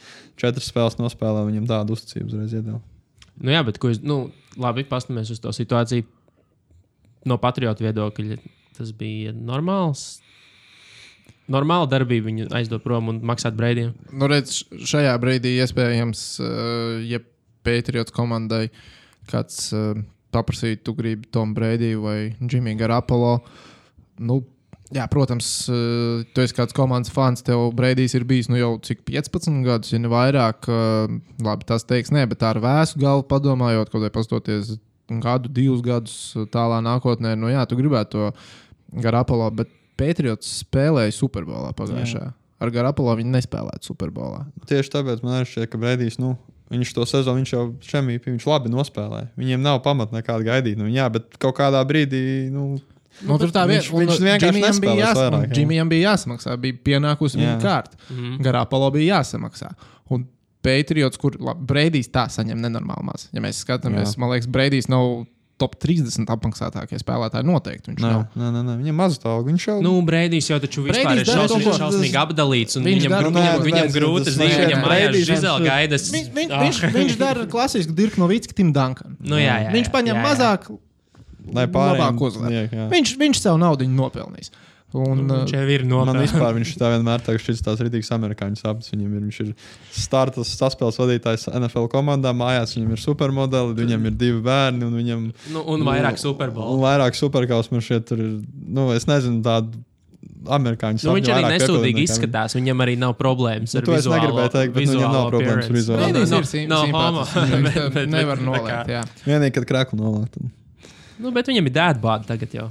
Uzmeklē, paskaties, uh, Rihards, tev varētu būt interesanti. Pēters varbūt ir redzējis. Tomu Breidiju uh, Draft kombinācija. draft kombinācijā. Ah, jā, es... Kad tas tas, kad tas treneris par viņu vēl smējās, kaut ko viņš tā izdarīja, un tur vienmēr YouTube pilns komentārs var sadarīt, viņš tagad nesmējās. jā, es esmu redzējis, es esmu redzējis, Jā, jā, jā. kur viņš pilnīgi. Redzot, kā Toms Breidijs izskatās pirms drafta, tas ir tā kā jebkuram average Joe. Es arī varētu būt sportists. Nu, tad bez mazliet liekas. Tā ir. Labi, Džeks, viņš, protams, nav tur resns vai. uh, Nu, viņš nav. Nu, Nu, viņš- viņš, nekādā ziņā viņš- tuntulīgs. Viņš, viņš vienkār, tā- viņš, viņš vienkārši tāds- neizskatās pēc sportista. Nu, Viņš viņa, tāds nekāds izties. nu, viņam ir tēta, tēta ķermenis šobrīd. Es saku, dēdbāda klasiskais. Jā, bet uh, nu, Breidijs, nu, ko pagājušajā gadā ar to Garapolo. Nu, Pirmkārt, viņiem abiem ir viens aģents, Garapolo un Breidijam. Tāpēc tas jau ir diezgan tā kā awkward, manuprāt, ja viņi abi paliek vienā komandā.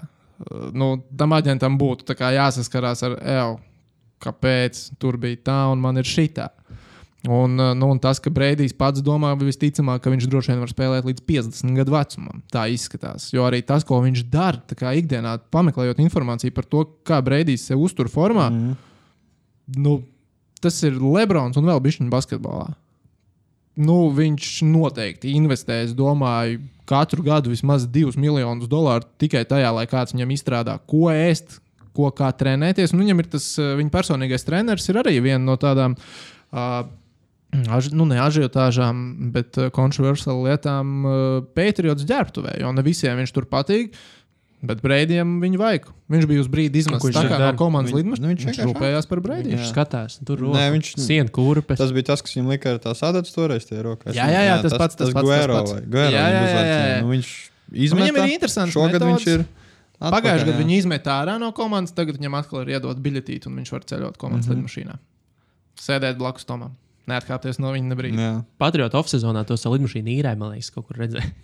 redzēju internetā ziņas par to, ka, nu, tā kā, var, ja vajag, tad var dabūt Patriots lidmašīnu off-sezonā, var pabraukāties, palidināties.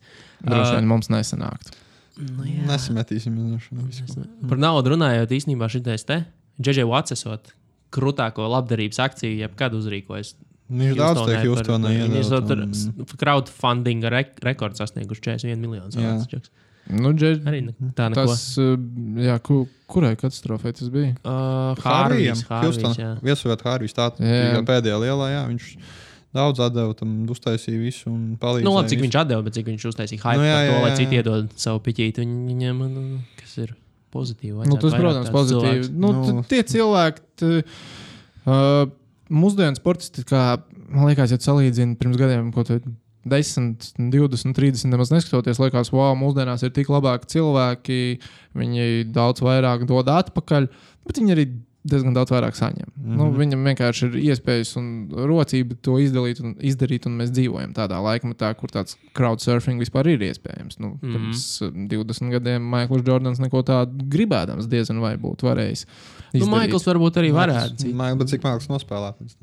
Nu, jā, nu, tagad jau vispār, ja tu pasties tos NBA nu, rekordus algās, tur jau viņš, viņš vispār ir top 10. Nē. Nu, jā, Viņš jā, neko vispār nepelnīja. Nu, jā, Salīdzinoši kāds tagad. Kāpēc? viņu- Nē, bet man liekas, ka viņš pelnīja daudz. Jordans Nē, nu, priekš sava laika. priekš tā Viņi- laika, Nē, nē, man liekas, arī tagad. na- jo- Jordanam, man liekas, bija pie 30. Nē, miljonu. nav tā, ka viņš, jo man liekas, ka nav tā, ka viņš ir otrajā lapā sarakstā, bet nu, viņš ir kaut kur tur 15. no sērijas. Jo viņš jau beigās, man liekas, kaut kāds 200 savāds pa visu sezonu. Nu, pa visu karjeru. 200 miljonus. Jā, jā, jā. Man liekas, ka viņš kaut kāds 200 pa karjeru savāds.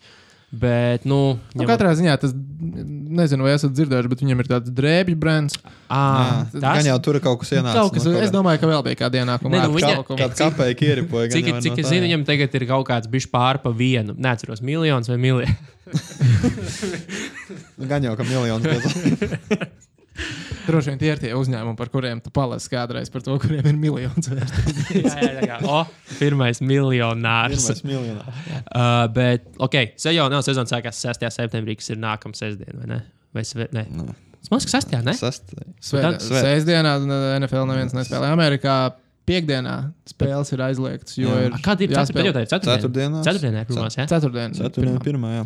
Thursday NFL ir aizliegts spēlēt piekdienā un sestdienā pēc likuma. Es nezinu, kas tas Kāpēc? par likumu. Piekdienās futbolu spēlē tikai vidusskolas, sestdienās tikai koledžas. Profesionālais futbols netiek spēlēts. Tad ir ceturtdiena, svētdiena. Ceturtdienas. Ceturtdien, svētdien, pirmdiena ir. Jā. Nu, viņi Ah, meklē jā, tās viņiem ir arī iesp- viņi-. Viņi meklē. Football. Nu, Jā. Viņi meklē iespējas, protams, arī piekdienā spēlēt un sestdienā, kas palīdzētu droši vien popularitātei līgas un tā tālāk, jo nu, nākamā diena ir brīvdiena, nevis pirmdiena. Bet nu, tas tā nav pagaidām ne likumiski iespējams, un arī vēsturiski. Es domāju, tīri labi tas ir kā iegājies. Nu, spēcīgas tradīcijas. Viņi, viņi negrib to visu vienkārši tikai mainīt, tikai mainīšanas pēc. ka tikai Bet kaut kad es, es domāju, ka kaut kāda futbols būs piekdienā un sestdienā, un kaut kāda tā kā. Un tad, kad krīze Tuvākā. būs lielā. Nu, nezinu, vai ne krīzes, bet nu, labi, mēs varam teikt, ka tie popularitāte un reitingi varbūt krītās, bet tie joprojām ir viena no augstākajiem reitingiem, Nu, jā, ir, rela- piedāvāt. tas ir zem, kritušies attiecī, nu, zemi attiecībā pret, pret viņiem- pašu pret NFL. pašiem viņiem, viņiem Pašu NFL, jā. ne jau pret pārējiem. Bet, nu, un, uh, visticamāk, kad ir televīzijas, kas ļoti vēlētos sev piekdienas vai sestdienas vakarā nomainīt savu programmu un ielikt tur futbola spēli. Kad ies tālāk par Londonu? Nu, vispār. Jo šobrīd, nu, ok, viena spēle Londonā viņa nospēlē gadā. Ja? Nu, labi, ir Kanāda un ir Meksika, kas varbūt mums nav tik interesanti. Ok, bet bet, uh, Meksika, Meksika arī spēlē. bija- bija pagājušajā Mehiko viņi spēlē. Mehiko spēlē, jā. spēlē, jā. ir dzirdēts, man liekas, runas par Berlīnu. Oho. Nē, esmu gan pārliecināts, bet uh, man liekas, ka kaut, kas, kaut kur es vismaz totalizatorā tādu līkumu varbūt esmu redzējis, kur Vai notiks Berlīnē? vai būs Berlīnē spēle, vai kur tur būs nākamā, vai kaut kas tāds. Bet Londonā viņiem labi ir aizgājis. Vemblīs stadions superīgs, tur forši skatīties NFL Twickenhams stadions gan nepārāk, bet uh, Tur nenāk regbija fani un nekliedz, ka šī ir bullshit. Nu, nē, nē, nē. Tur Londonā tajās dienās, nu, tu uz katru stūri redzi cilvēku NFL džersijos. Un uh, ir tā viena, man liekas, ka nu jau ir izaudzis līdz trim spēlēm vai pat četrām Londonā tas viss pasākums, uh, regulārās sezonas. Un, uh, nu, Tur uh, vienā no tām nedēļām arī Regent Street ir aiztaisīts ciet, nu, Londonā lielā tā centrālā iepirkšanās iela. Nezinu, kā viņi Nu, nosauc. tur ir daudz. Nu, viņas ir daudz, bet Rīgas strīds viena no tām lielajām centra ielām. Viņi ir pilnībā nobloķēti, aiztaisīti ciet, un tur viss ir ar NFL lietām. Cilvēki visu laiku ir. Spēlētāji nāk, saka, tur uzrunas, jē, jē, jē, viss priecīgi un viss notiek. Jums ir NFL jersey. Nav. Man arī nav NFL džersijas. Vēl, kama, ko es esmu te uzaicinājis? Man ir uh, diezgan daudz Hipokrēts. teikt, džemperi vai kaut kas tāds, bet džersijas nu, labi, kurš ir jerseys, kur, kur, kur nopirkt kādreiz? Daudz. Gribētos jau tiešām. A, kur problēma eBay? Kon, nav kon, kontā Es, pitch? es, neesmu, es, neesmu, es neesmu internetu iepirkšanās cilvēks. O, ka tā. Man vajag pataustīt. Ja, es neesmu nekad internetā Nu, Pagaidiet. Bolzijā, kad būs NFL jersey. Nē, neredzu, ka tik drīz varētu parādīties. Bet uh, vispār, uh, jā, man, uh, pre, man vajag precīzi pataustīt. Es tas tādā ziņā baigais old school. Kur, kur bija kaut kam atsūtīja? Nepa... Ah, man liekas, pat bija NFL. Es pat redzēju, uh, in, nu, Instagramā. Parunāsim par to vēl. Uh, redzēju bildi, kuram no NFL oficiālā veikala atsūtīja. Viņš pasūtīja Panthers, laikam, džersiju, un virsū bija, nu, bija arī Panthers, un kaut kur bija arī uzšūkots Steelers vai vēl kaut kas tāds - pilnīgs randoms. Nu, esot tagad nedaudz dziļāk tajā drēbju stancēšanas biznesā, nu, normāli gadās. Cits man vairāk tādu gadījumu ir bijuši. Vienkārši viens ir redzēts tikai. Es tā domāju. Nu, tas ceļoja apkārt sociālajiem tīkliem, bet Bet ok. par pirkšanu un internetu NFL, uh, NBA man nav kaunts. tā kā, Labi, es nezogu, jo mājās es neskatos NBA. Es skatos darbā, Kur? un man uh, kolēģis skatās streamā. Tāpēc es uzskatu, ka es nezogu tādā. Veidā. tas skaties kolēģi datorā. Es jā? skatos kolēģi datorā. Nu, jā, skaidrs. Bet uh, NFL ir tas, kur uh, nu jau laikam kaut kādu piekto gadu, kopš tas nesen kanāls man aiztaisījās ciet, arī Game Pass pērku. Katrā ziņā uz Die NBA, NBA man liekas pa dārgu prieks. Zini, kas ir sūdīgi NBA līgpēsam? Tur kaut kas ir sūdīgs, es esmu dzirdējis tikai labas lietas. Viņš visādi ir ok kopumā, bet ir viena šausmīga liela problēma, ka tur nav real-time. Un gamblingam tas nekām nedara. Tur nav real time, noteikti. Nē, Nopietni. nē, tur ir kaut kas. Es ne, varbūt tā, es, jo es nepērku jau kādu Nē, ok, NFL Game Passam arī ir. Es kaut, delays, kā, bet es kaut kādu delays pusotru ir, gadu nepērku, bet tur reāli ir kaut kāds 30 sekundžu delays. Ā, no NFL Nā. Game Passam ir tas pats. Nu, kas ir vesels uzbrukums. Nu, NFL vēl tā. Nu, zin, kā, NFL ar real time gamblingam ir vairāk kā pietiekama laika ar reklāmas Bet, pauzēm. bet redz, uh, Basīdī tas ir, ve, tas ir tie var būt divi uzbrukumi realitātē. Debasītī tas Un, nekam un, nedara. un, ja tev vajag totāls vai nu, vienalga, jebko, un tas ir tas pilnīgi nekam nedara. Tas, ir- tas var būt tā kā sešu punktu swings uz vienu vai otru pusi. Mūsdienās, 30 bet man liekas, ka mūsdienās diezgan vai joprojām vispār tehniski ir nodrošināta tā kā real-time, real-time Nē, live stream. strīmos ir uh, gandrīz sekundi. Nu, respektīvi, strīmos ir. Ā, strīmos ir precīzāk nekā ir, Jā, jā, strīmos ir tā kā, tā kā totalizators to redz. Nu, pārs, nu, reizim, nu, Latvijas, Latvijas totalizatorā likums jau mainās pēc kāda cita, kurš kaut kur citur paskatījās un vispārējais. Bet tur ir tur tas delejs, ok, ir 2-3 sekundes, kas ir. Nu, fine. TV signālam delays ir 3 sekundes. Bet, uh, nu, jau tur jau stream jau nāk no TV pārsvarā. Nu, jā, gan, pārsvarā jā, nāk no jā, jā. TV. Un, bet Game Passam ir rītīgi paliela. Nu, Tas ir vienkārši annoying. Ja tu vienkārši skaties, fine, viņš ir perfekts. Tur var visādas tur kameras mainīt, vai mm vēl kaut ko tur spēlēt, to dažādas tos režīmus uzlikt. Nu, ko vajag? Baigi advancēt. Bet, ja tev vajag arī, nu, baigi precīzi pēc laika zināt, kas kur, kur notiek, tad, tad nav nedara. Nu, NFL Game Passam. Jo viņš ir pārāk dinamisks. priekš. NFL Game Passam, uh, man liekas, perfektākais, kas ir, tas ir, uh, viņiem ir Redzone channel, uh, kur tev principā, nu jau tās spēles, kā jau mēs runājām, ir, nu, pirmkārt, pirmdienā ir viena, ceturtdienā parasti ir viena, viss ir svētdienā. Un, nu, viņas notiek paralēli. Tu kā skatoties vienu spēli, kur varbūt nav pārāk interesanti kaut ko palaidīs garām, un tur vienkārši močīja visus punktus no visām spēlēm. Vai arī kur var būt punkts, kur kaut kas interesants ir bijis, Nu, es tikai highlights drillēts. Basically, jā. Tu skaties highlights, un man tas ir super svarīgi, jo man pēdējos gados NFL ir nu, tā kā NFL fantasy. Tas ir, Cik cilvēki spēlē NFL fantasy Latvijā? Es nespēlēju. Ne. Tu nespēlē? manuprāt, nu, es teiktu, pietiekami. Es esmu divās dažādās Latvijas līgās ar desmit cilvēkiem un zinu, ka ir vēl. Bet nu, jūs esat visi, visi čomi, čomi, kas viņus uztaisīja, vai tu vienkārši iefiltrējies kaut kur? Pirmā bija, kur es tā kā daļai iefiltrējos caur kolēģi Andreju Meiteru, kurš 900 sekundēs mēdīju apskatu taisa. Un, uh, nu, viņš ir vēl vecāks NFL fans kā es. Un, viņš man uzaicināja uz savu līgu, jo uh, vecajā LNT telpā, Elīzes ielā, kad es vēl par video inženieru strādāju, tikai viņš eh, ejot garām manam kabūzim, kurš stikla durvis bija redzējis, ka es NFL lapā sēžu. Ienāca iekšā un čau, mani sauc Andrejs. Mēs būsim draugi. Mēs turpmāk būsim draugi.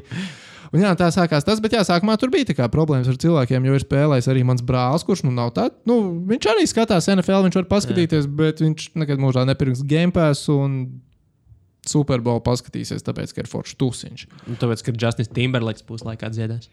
Justins Timberlakes bija diezgan labs uh, puslaiks šovā, man liekas. Neheitu Justinu, vienkārši vienalga. Bet, Uh, un, uh, tur bija sākumā problēmas ar cilvēkiem. Bija arī ap tam pašam Andrejam draudzene spēlēja sākumā, bet nu jau mēs esam desmit tādi atraduši viens otru, kas ir kārtīgi NFL cilvēki. Un otra līga ir, ko organizē Arvīts Rasa. Mm. Bookmakers. Jā, jā, jā. Viņš taisa, viņš tur ir savāds, tur arī Šenhofs uh, spēlē. Un uh, tā kā nu, tur ir kompānija.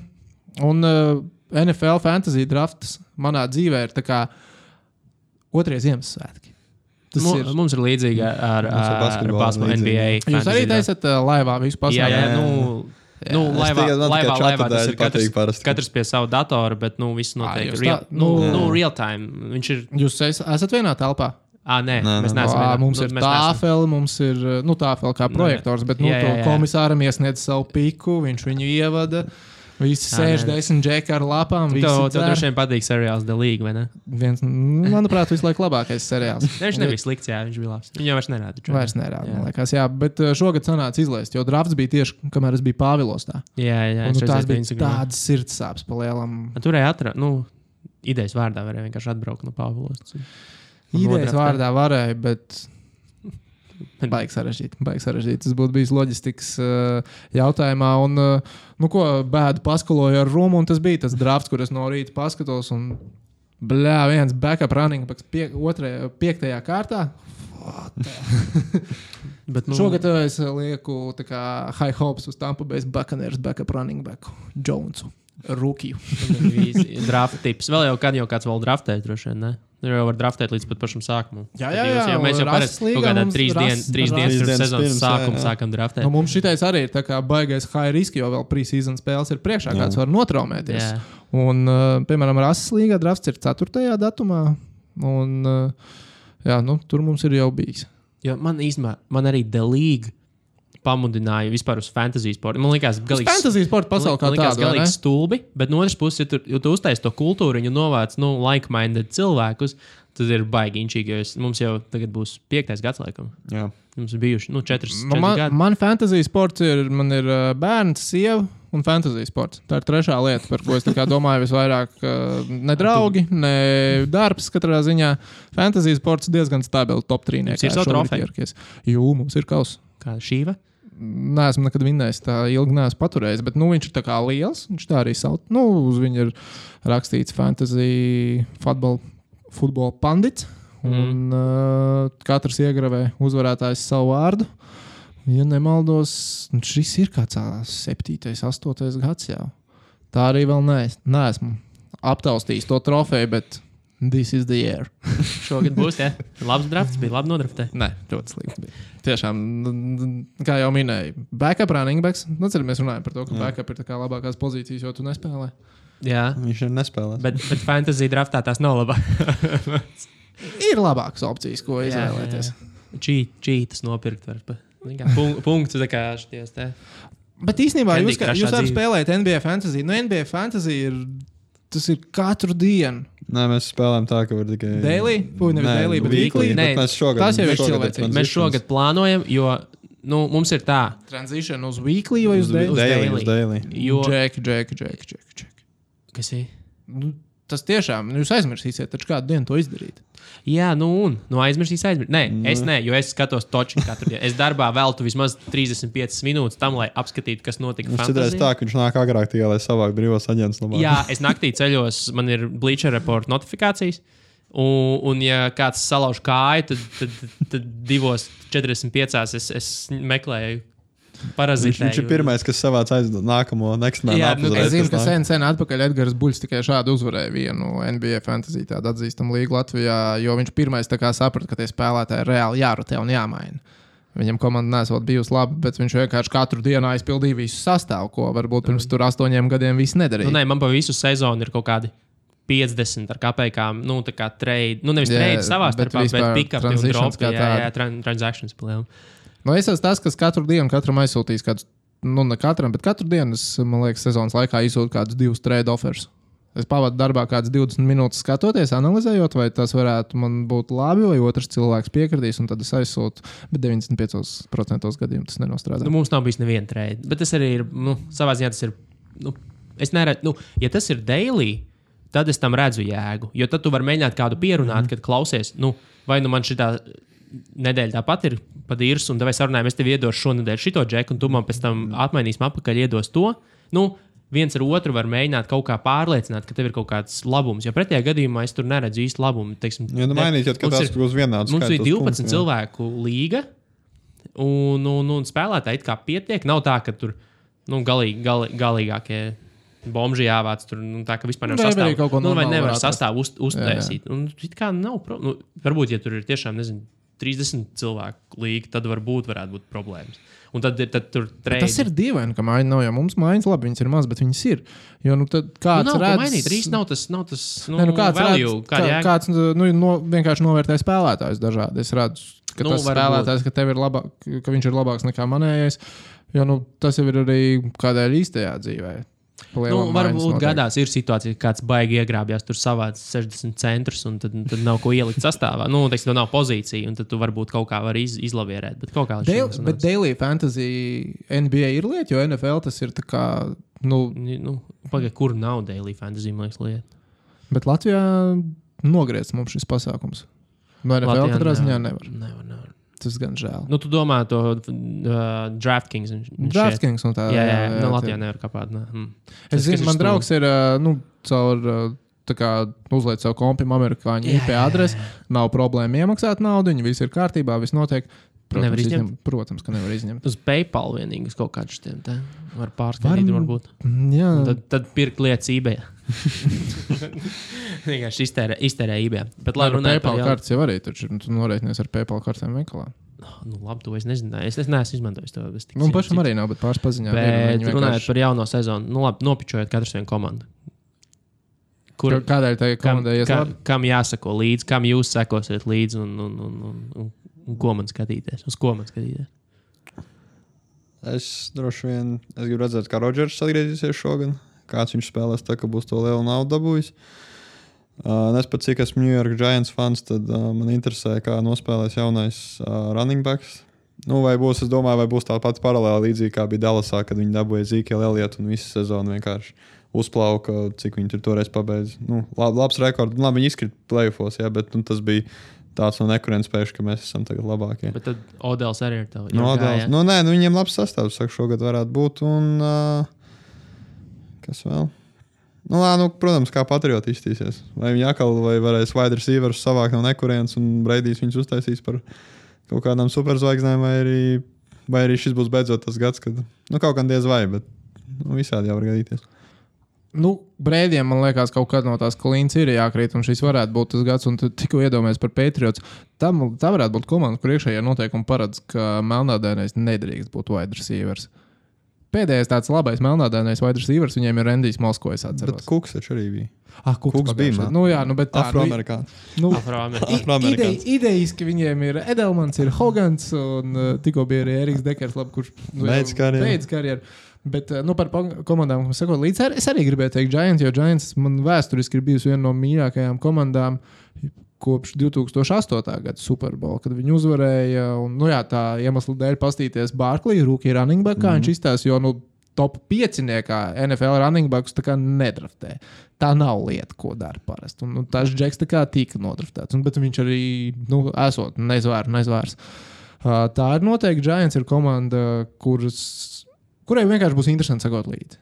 Un tādā ziņā gan spēlētāji, nu, spēlētāji pietiekami meistarīgi, un komanda kā tāda varētu būt arī ar storijiem par popkultūru. Rihards, kā tev patīk tādas visādas lietas, tā varētu būt tava komanda. Nu, tāpat arī paskatīties, kā Filadelfija pēc uzvaras Superbolā izskatīsies. Tas bija tik jauki. Man tā patika, kad Filadelfija uzvarēja.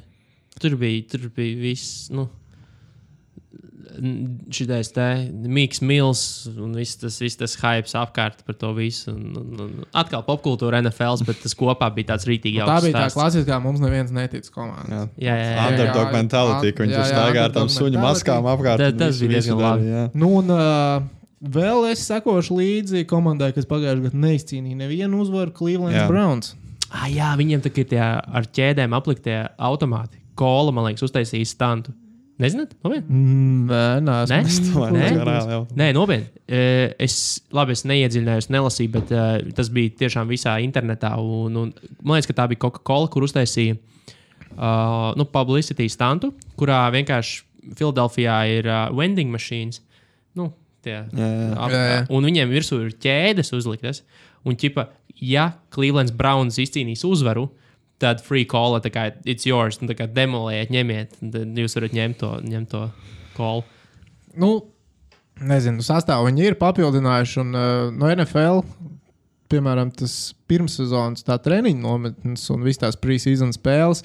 eh, Tādā mm, dokumentālajā, nezinu, seriālā, nu, nu realitātes šovs. Tas ir Tas, labs tas ir realitātes šovs. Principā ir tāds hardnoks. Es dzirdēju. Nope. Hardnoks ir, eh, nu, kur principā Jā. kameras ir iebāztas visiem spēlētājiem, visiem treneriem, visiem ģenerālmenedžeriem 24-7.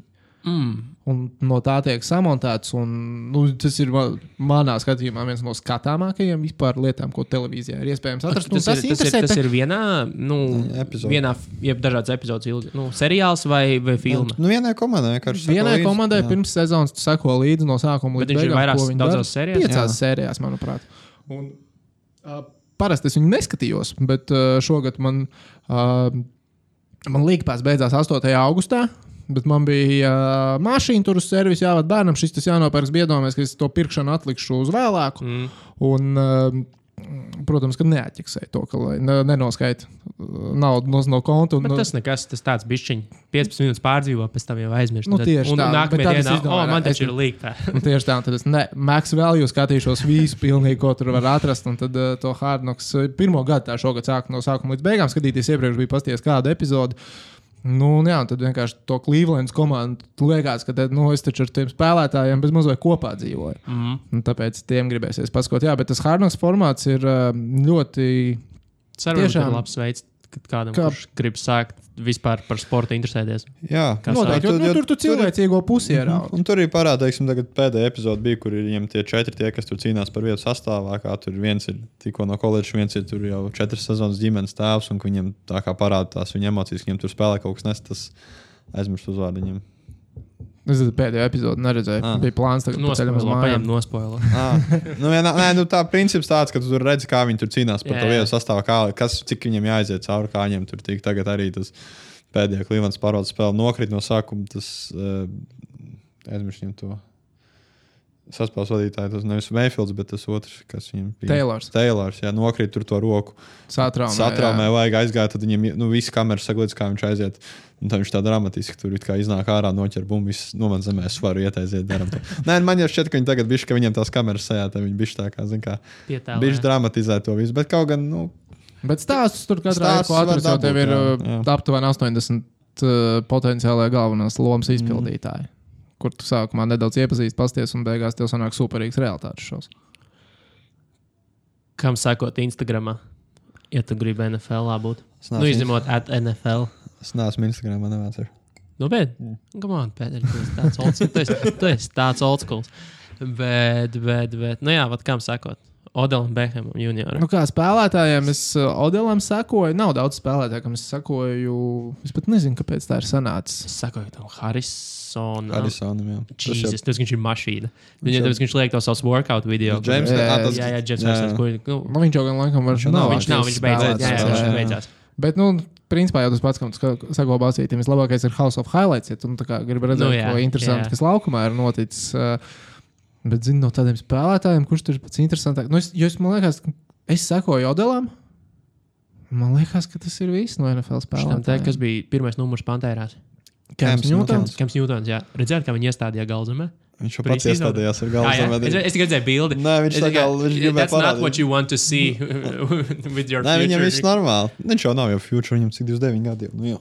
Nu, jā, bet viņš, jau. viņš skaitās franchise. Nu, kā franchise, franchise. Bet viņš jau pats tā kā quarterback. iestādījās. Bet no desmit gadus, jā, viņi vēl tā kā gribētu redzēt. Nu, eh, droši vien. Tas varēja beigt tos desmit gadus, bet nu, pirms sezonas pārbaudas spēle gribēja parādīt.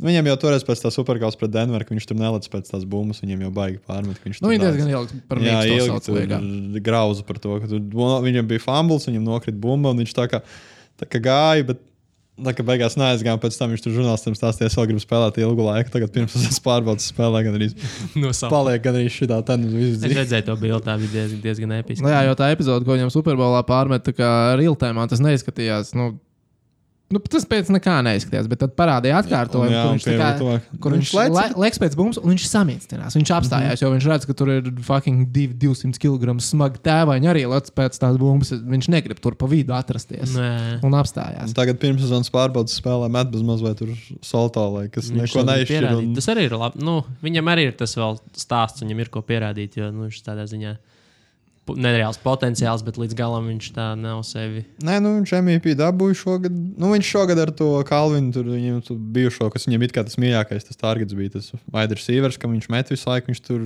tas viņu tur pēkšņi nolika, ka viņš nav precīzi nemet un tur tā un tā. Tad viņš bija ziņā, lai ne. Bet, nu, šogad viņam ir ko pierādīt, jā, es domāju. Joprojām.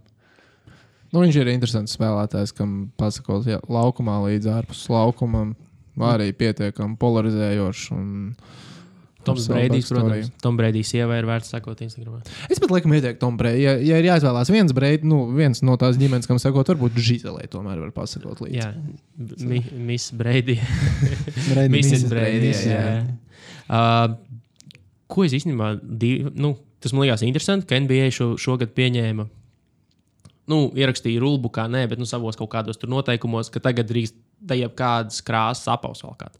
Jā, es biju pārsteigts īstenībā. Man likās, ka to var darīt likās, visu ka tas laiku. ir tā kā bijis. Jo, jā, es tā Jo, to jo, izlasot, jo nu, kaut tā- kā to no, nepateiks, jo nu, NBA sneaker games ir viens no nu, uzreiz otra populārākā lieta pēc pašas spēles. Man šodien uz veikalu atnāca puika, kas e, pa centiem sakrājas bija 100 eiro. Nu, ne pa centiem, bet pa monētām. Ai, kā Maisā. priecīgi droši vien bija. Nē, nu, ok, pārdevēja jau saskaitīja, bet ok, nav būtiski. Bet uh, viņš bija sakrājis, uh, nu, bija kā arī iznācis. Viņš ieraudzīja, un viņš Jā. sāka krāt savu visu pusdienu naudu un uh, atnesa maisiņā, nolika kasītes 100 eiro. Man lūdzu, kā arī. Kurus viņš paņēma? Uh, Kā viņi saucās, pat neaizmirstos. Bet to, man, tos, kas man uh, patīk, tādi vienkārši Ah, baltie. tieska. Ja, kas tev patīk? Tie vienkārši ir Ā, nu jā, jā, jā. Nē, nu, pē- pēdējā, kā arī pēdējā. Kā. Es vienkārši modelim Bet, nosaucu. bet viņam, viņam krūti tagad ir tie, nu, tie seriāli sērijas, kur viņam ir, nu, šajās te uh, brokastu pārslu kastēs. Jā, jā, Viņam jā. ir jā, tur jā. Fruity Loops un kaut kāds tur vēl Lucky Charms. Un, un, un, Tāds un, man veikalā vēl nav. Tie, nu, tos arī visticamāk, viņi, nu, no fans, bet varētu arī nebūt. jo, jo viņas man Mēs pie tā strādājam. Ah, jā? Nu, teorētiski, teorētiski tā Teorētiski. diršanas varētu iesdabūt. Es domāju, ka nē. Nevarētu. Nē, Viņi nē, ir pārāk limitēti. Viņš tur tiešām tā kā odeliem sūta, bet, bet, bet, bet ne jau normāliem, nu, parastiem cilvēkiem. Bet NFL, kad beidzot drīkstēs bez soda naudām valkāt kādus apaustos. Es domāju, nekad. Nu, labi, nu tā ir ka nekad. nekad.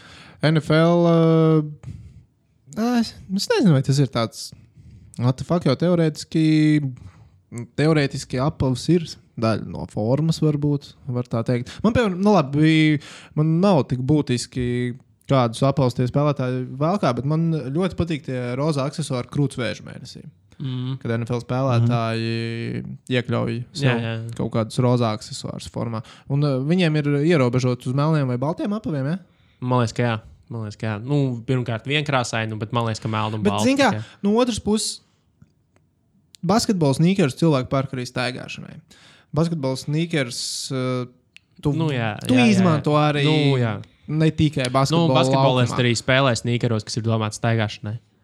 Arī ļoti fakti, daudz. Tas, arī. pasies Tas ir tādu- super slikti, Tādu Niku. Jangu, tas pats šitais uh, Takers arī spēlējuši tajos īzijos, red oktoberos, kas ir se, septiņi ar pusi štukas. Kamēr ar tiem NFL, NFL apaviem, nu, ko tu darīsi? Nu, tā kā, kur tu viņus Nu, tas gan, jā. Nē, nu labi, varbūt kaut kāds uh, quarterbacks, tur Ārons Rodžers varētu izlaist savu signature šūnu, un uh, jaunie spēlētāji arī gribētu viņu.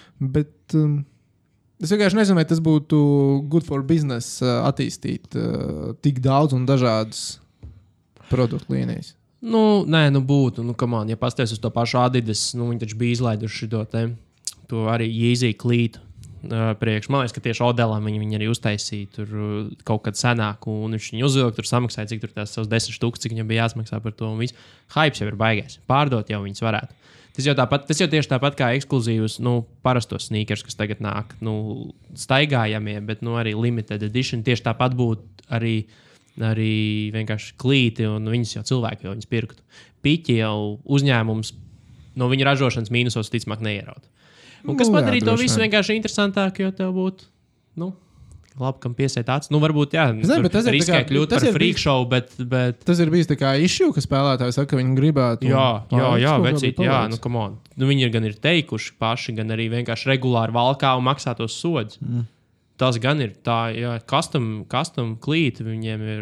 Wow, wow, wow, Man, nebija, nemaz, man īstenībā nebija ne mazākās nojausmas, ka tāds ierobežojums ir. Ir, ir, ir, ir, un es saku, visi tie paši odeli, viņi tur rebelo un velk un pofīgi un maksā tos sodus. Viņiem tur aizrāda, tur draud ar suspensioniem un vēl kaut ko, bet, bet tas ir, viņi tur ritīgi rebelo šito, kad grib, spēlētāji grib. Faniem es arī nedomāju, ka faniem ir iebildumi par to, ka viņi spēlē Kā, interesantos. ko, es paskatījos arī, ka, kas ir tā līgas nostāja, tā kā, kāpēc mēs neļausim. Nē, nu, rulbuks vienkārši forma, rulbuks un viss. Nu, neviens baigi ne, ne, neiz... Redz, NFL stils, tā ir tā, tipa, ir problēma, bet vai mums tā problēma traucē dzīvi? Baigi, nē. Nu, Nē, nē, nu, vienkārši re, kur ir rakstīts grāmatā, nu, tu nedrīkst un nedrīkst. Neviens beigas diskusijām neiziet. Tur tādā ziņā. Jā, tas nav viņa darba stils. Tas tāpat kā Serēnai tikko aizliedza jau to viņas to ketsūtu vēl kādu, kur tas bija. Francijā, jā. Wimbledon? Nē, Garosā, Fra- jā, Garosā, jā, pateiks, ka tas jau vairāk nedrīkst. Gan vairs ne, neies cauri. Nu jā, un tagad uh, te francūzietei, kā nu bija viņai, kur pārvilka to uh, Jā, krekliņi krēklu. novilkt. Es nezinu vārdu, es redzēju, ka viņi novilkt. jau, Nu, Tenisists starp setiem izgāja Jā. un saprata, ka pārģērboties krēklu ir uzvilkus otrādi. Nu, kad tev ir pirmā reakcija, tu zini, ka tev ir sporta krusturs apakšā, nu tur Nu, viss ir tā kā leģit, tu Nu, normāli, jā. norauj nost un uz, uzvelc pareizi. Tiesnesis viņai izteica brīdinājumu par to. Es to tenisu, ne, nu, es nezinu, cik ilgi viņi tā uzvedīsies. Nu, tu gal galā mazliet. Wimbledonā šodien bija liels solis, šogad bija liels solis uz priekšu atļaut mobilos telefonos, uh, nu, vispār skatīties spēles laikā, jo vienkārši Anglija pasaules kausā tika Jā, ļoti tālu. jā. Un interesi bija milzīgi, un cilvēkiem vajadzēja uzreiz zināt, kas notiek. Nu, ne tikai spēlē, bet arī vispār izlasi. Mm. Un, un vienkārši apnika aizrādīt, Sir, put down your phone, please.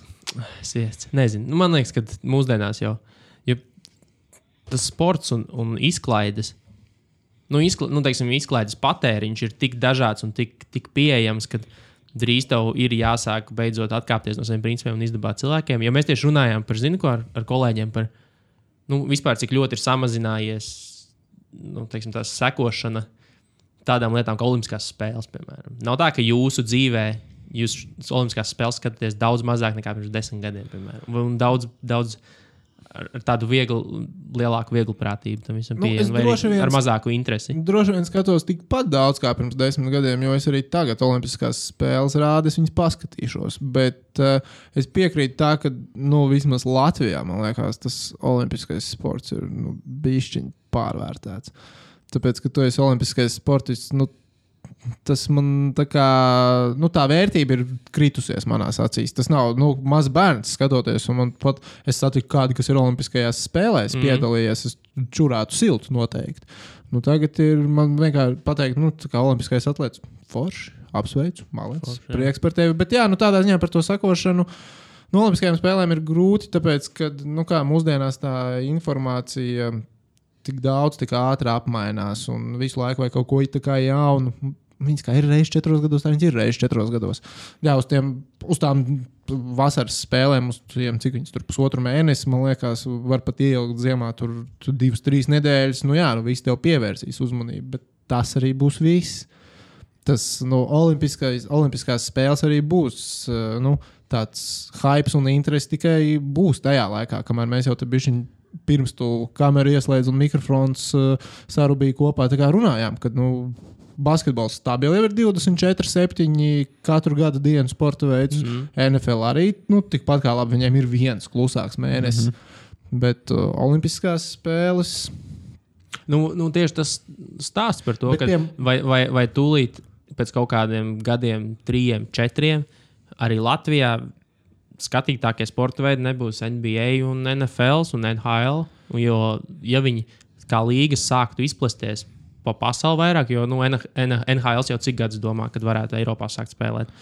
Un, un vienkārši apēstu tos nu, visus tos pašus, nezinu, pludmales, volejbols. Tur, Nu, mums ir Latvijā tas fenomens, ka mums sports ir, kur mums ir panākumi, to mēs mm -hmm. sakojam līdzi. Tas nu, gan jā. tāpēc, Nav būtiski. Cik tur gadiem tas ir pludmales veidu? neviens pēkšņi tur pļāviņš ar Samoilovu viņiem labi gāja, un tad tagad pludmales volejbolam uzreiz hypes sāk uzreiz kāpt. Tagad visi seko līdzi. Tā Visi. bija vēl olimpiskā medaļa. Jā, Jā, un- Olimpisko medaļu vidu dabūja, tad vispār. Jā, viņš tagad atkal nav krities?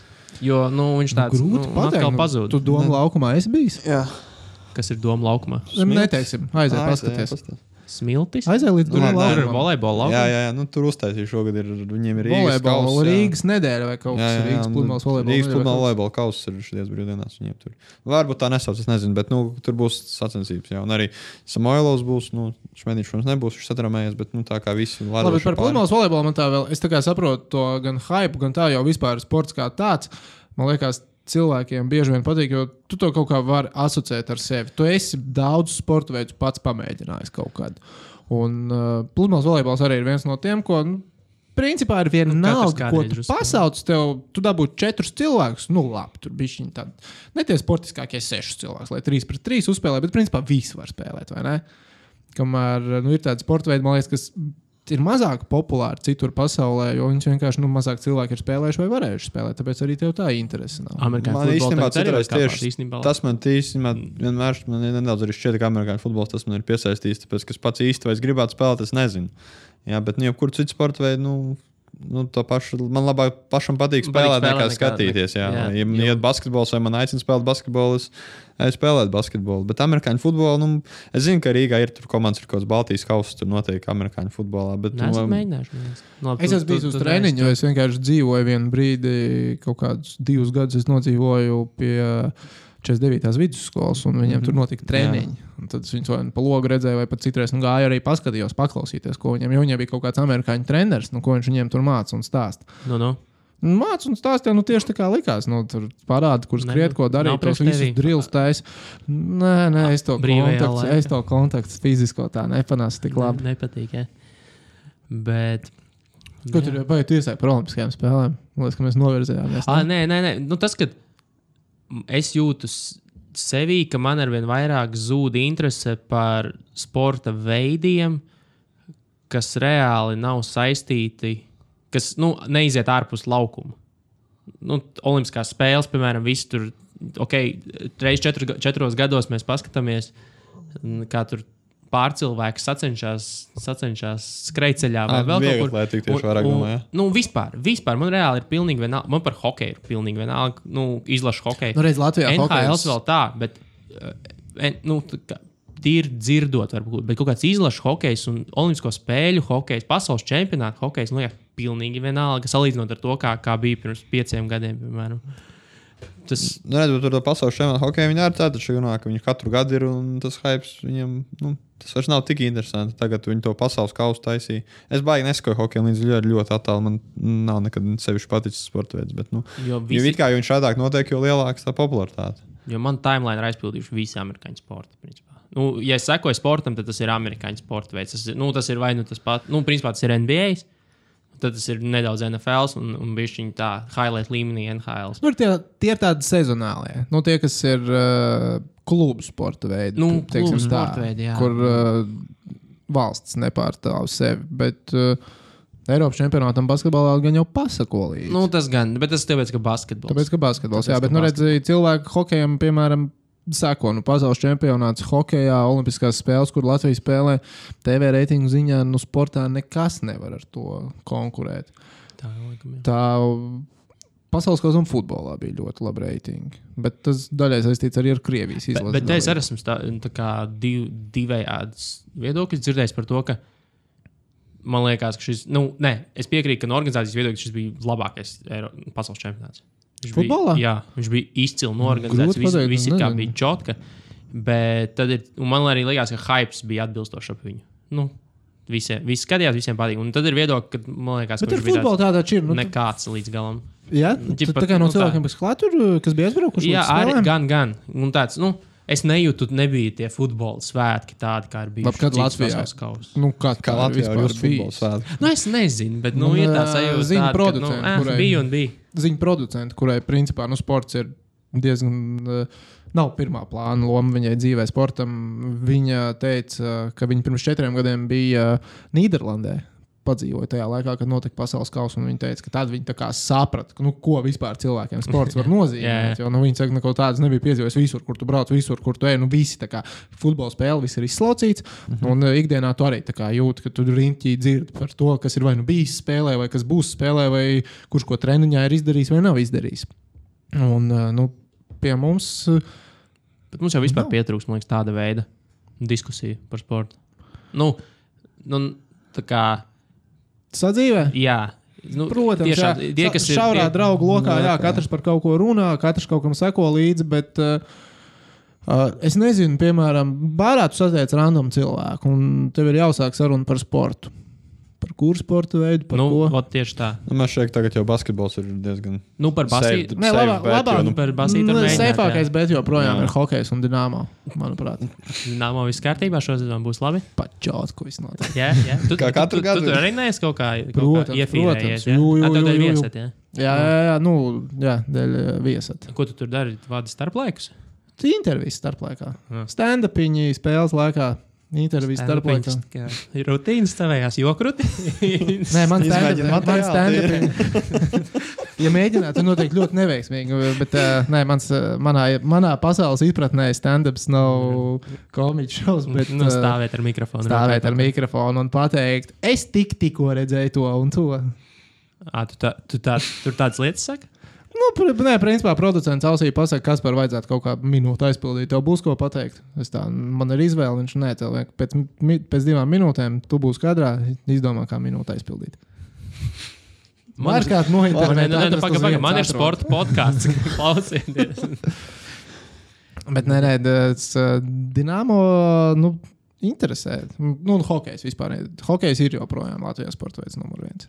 Tā kā, piemēram, Eiropas čempionāta reitingu basketbolā un pasaules čempionāta reitingu hokejā, nu, tas ir.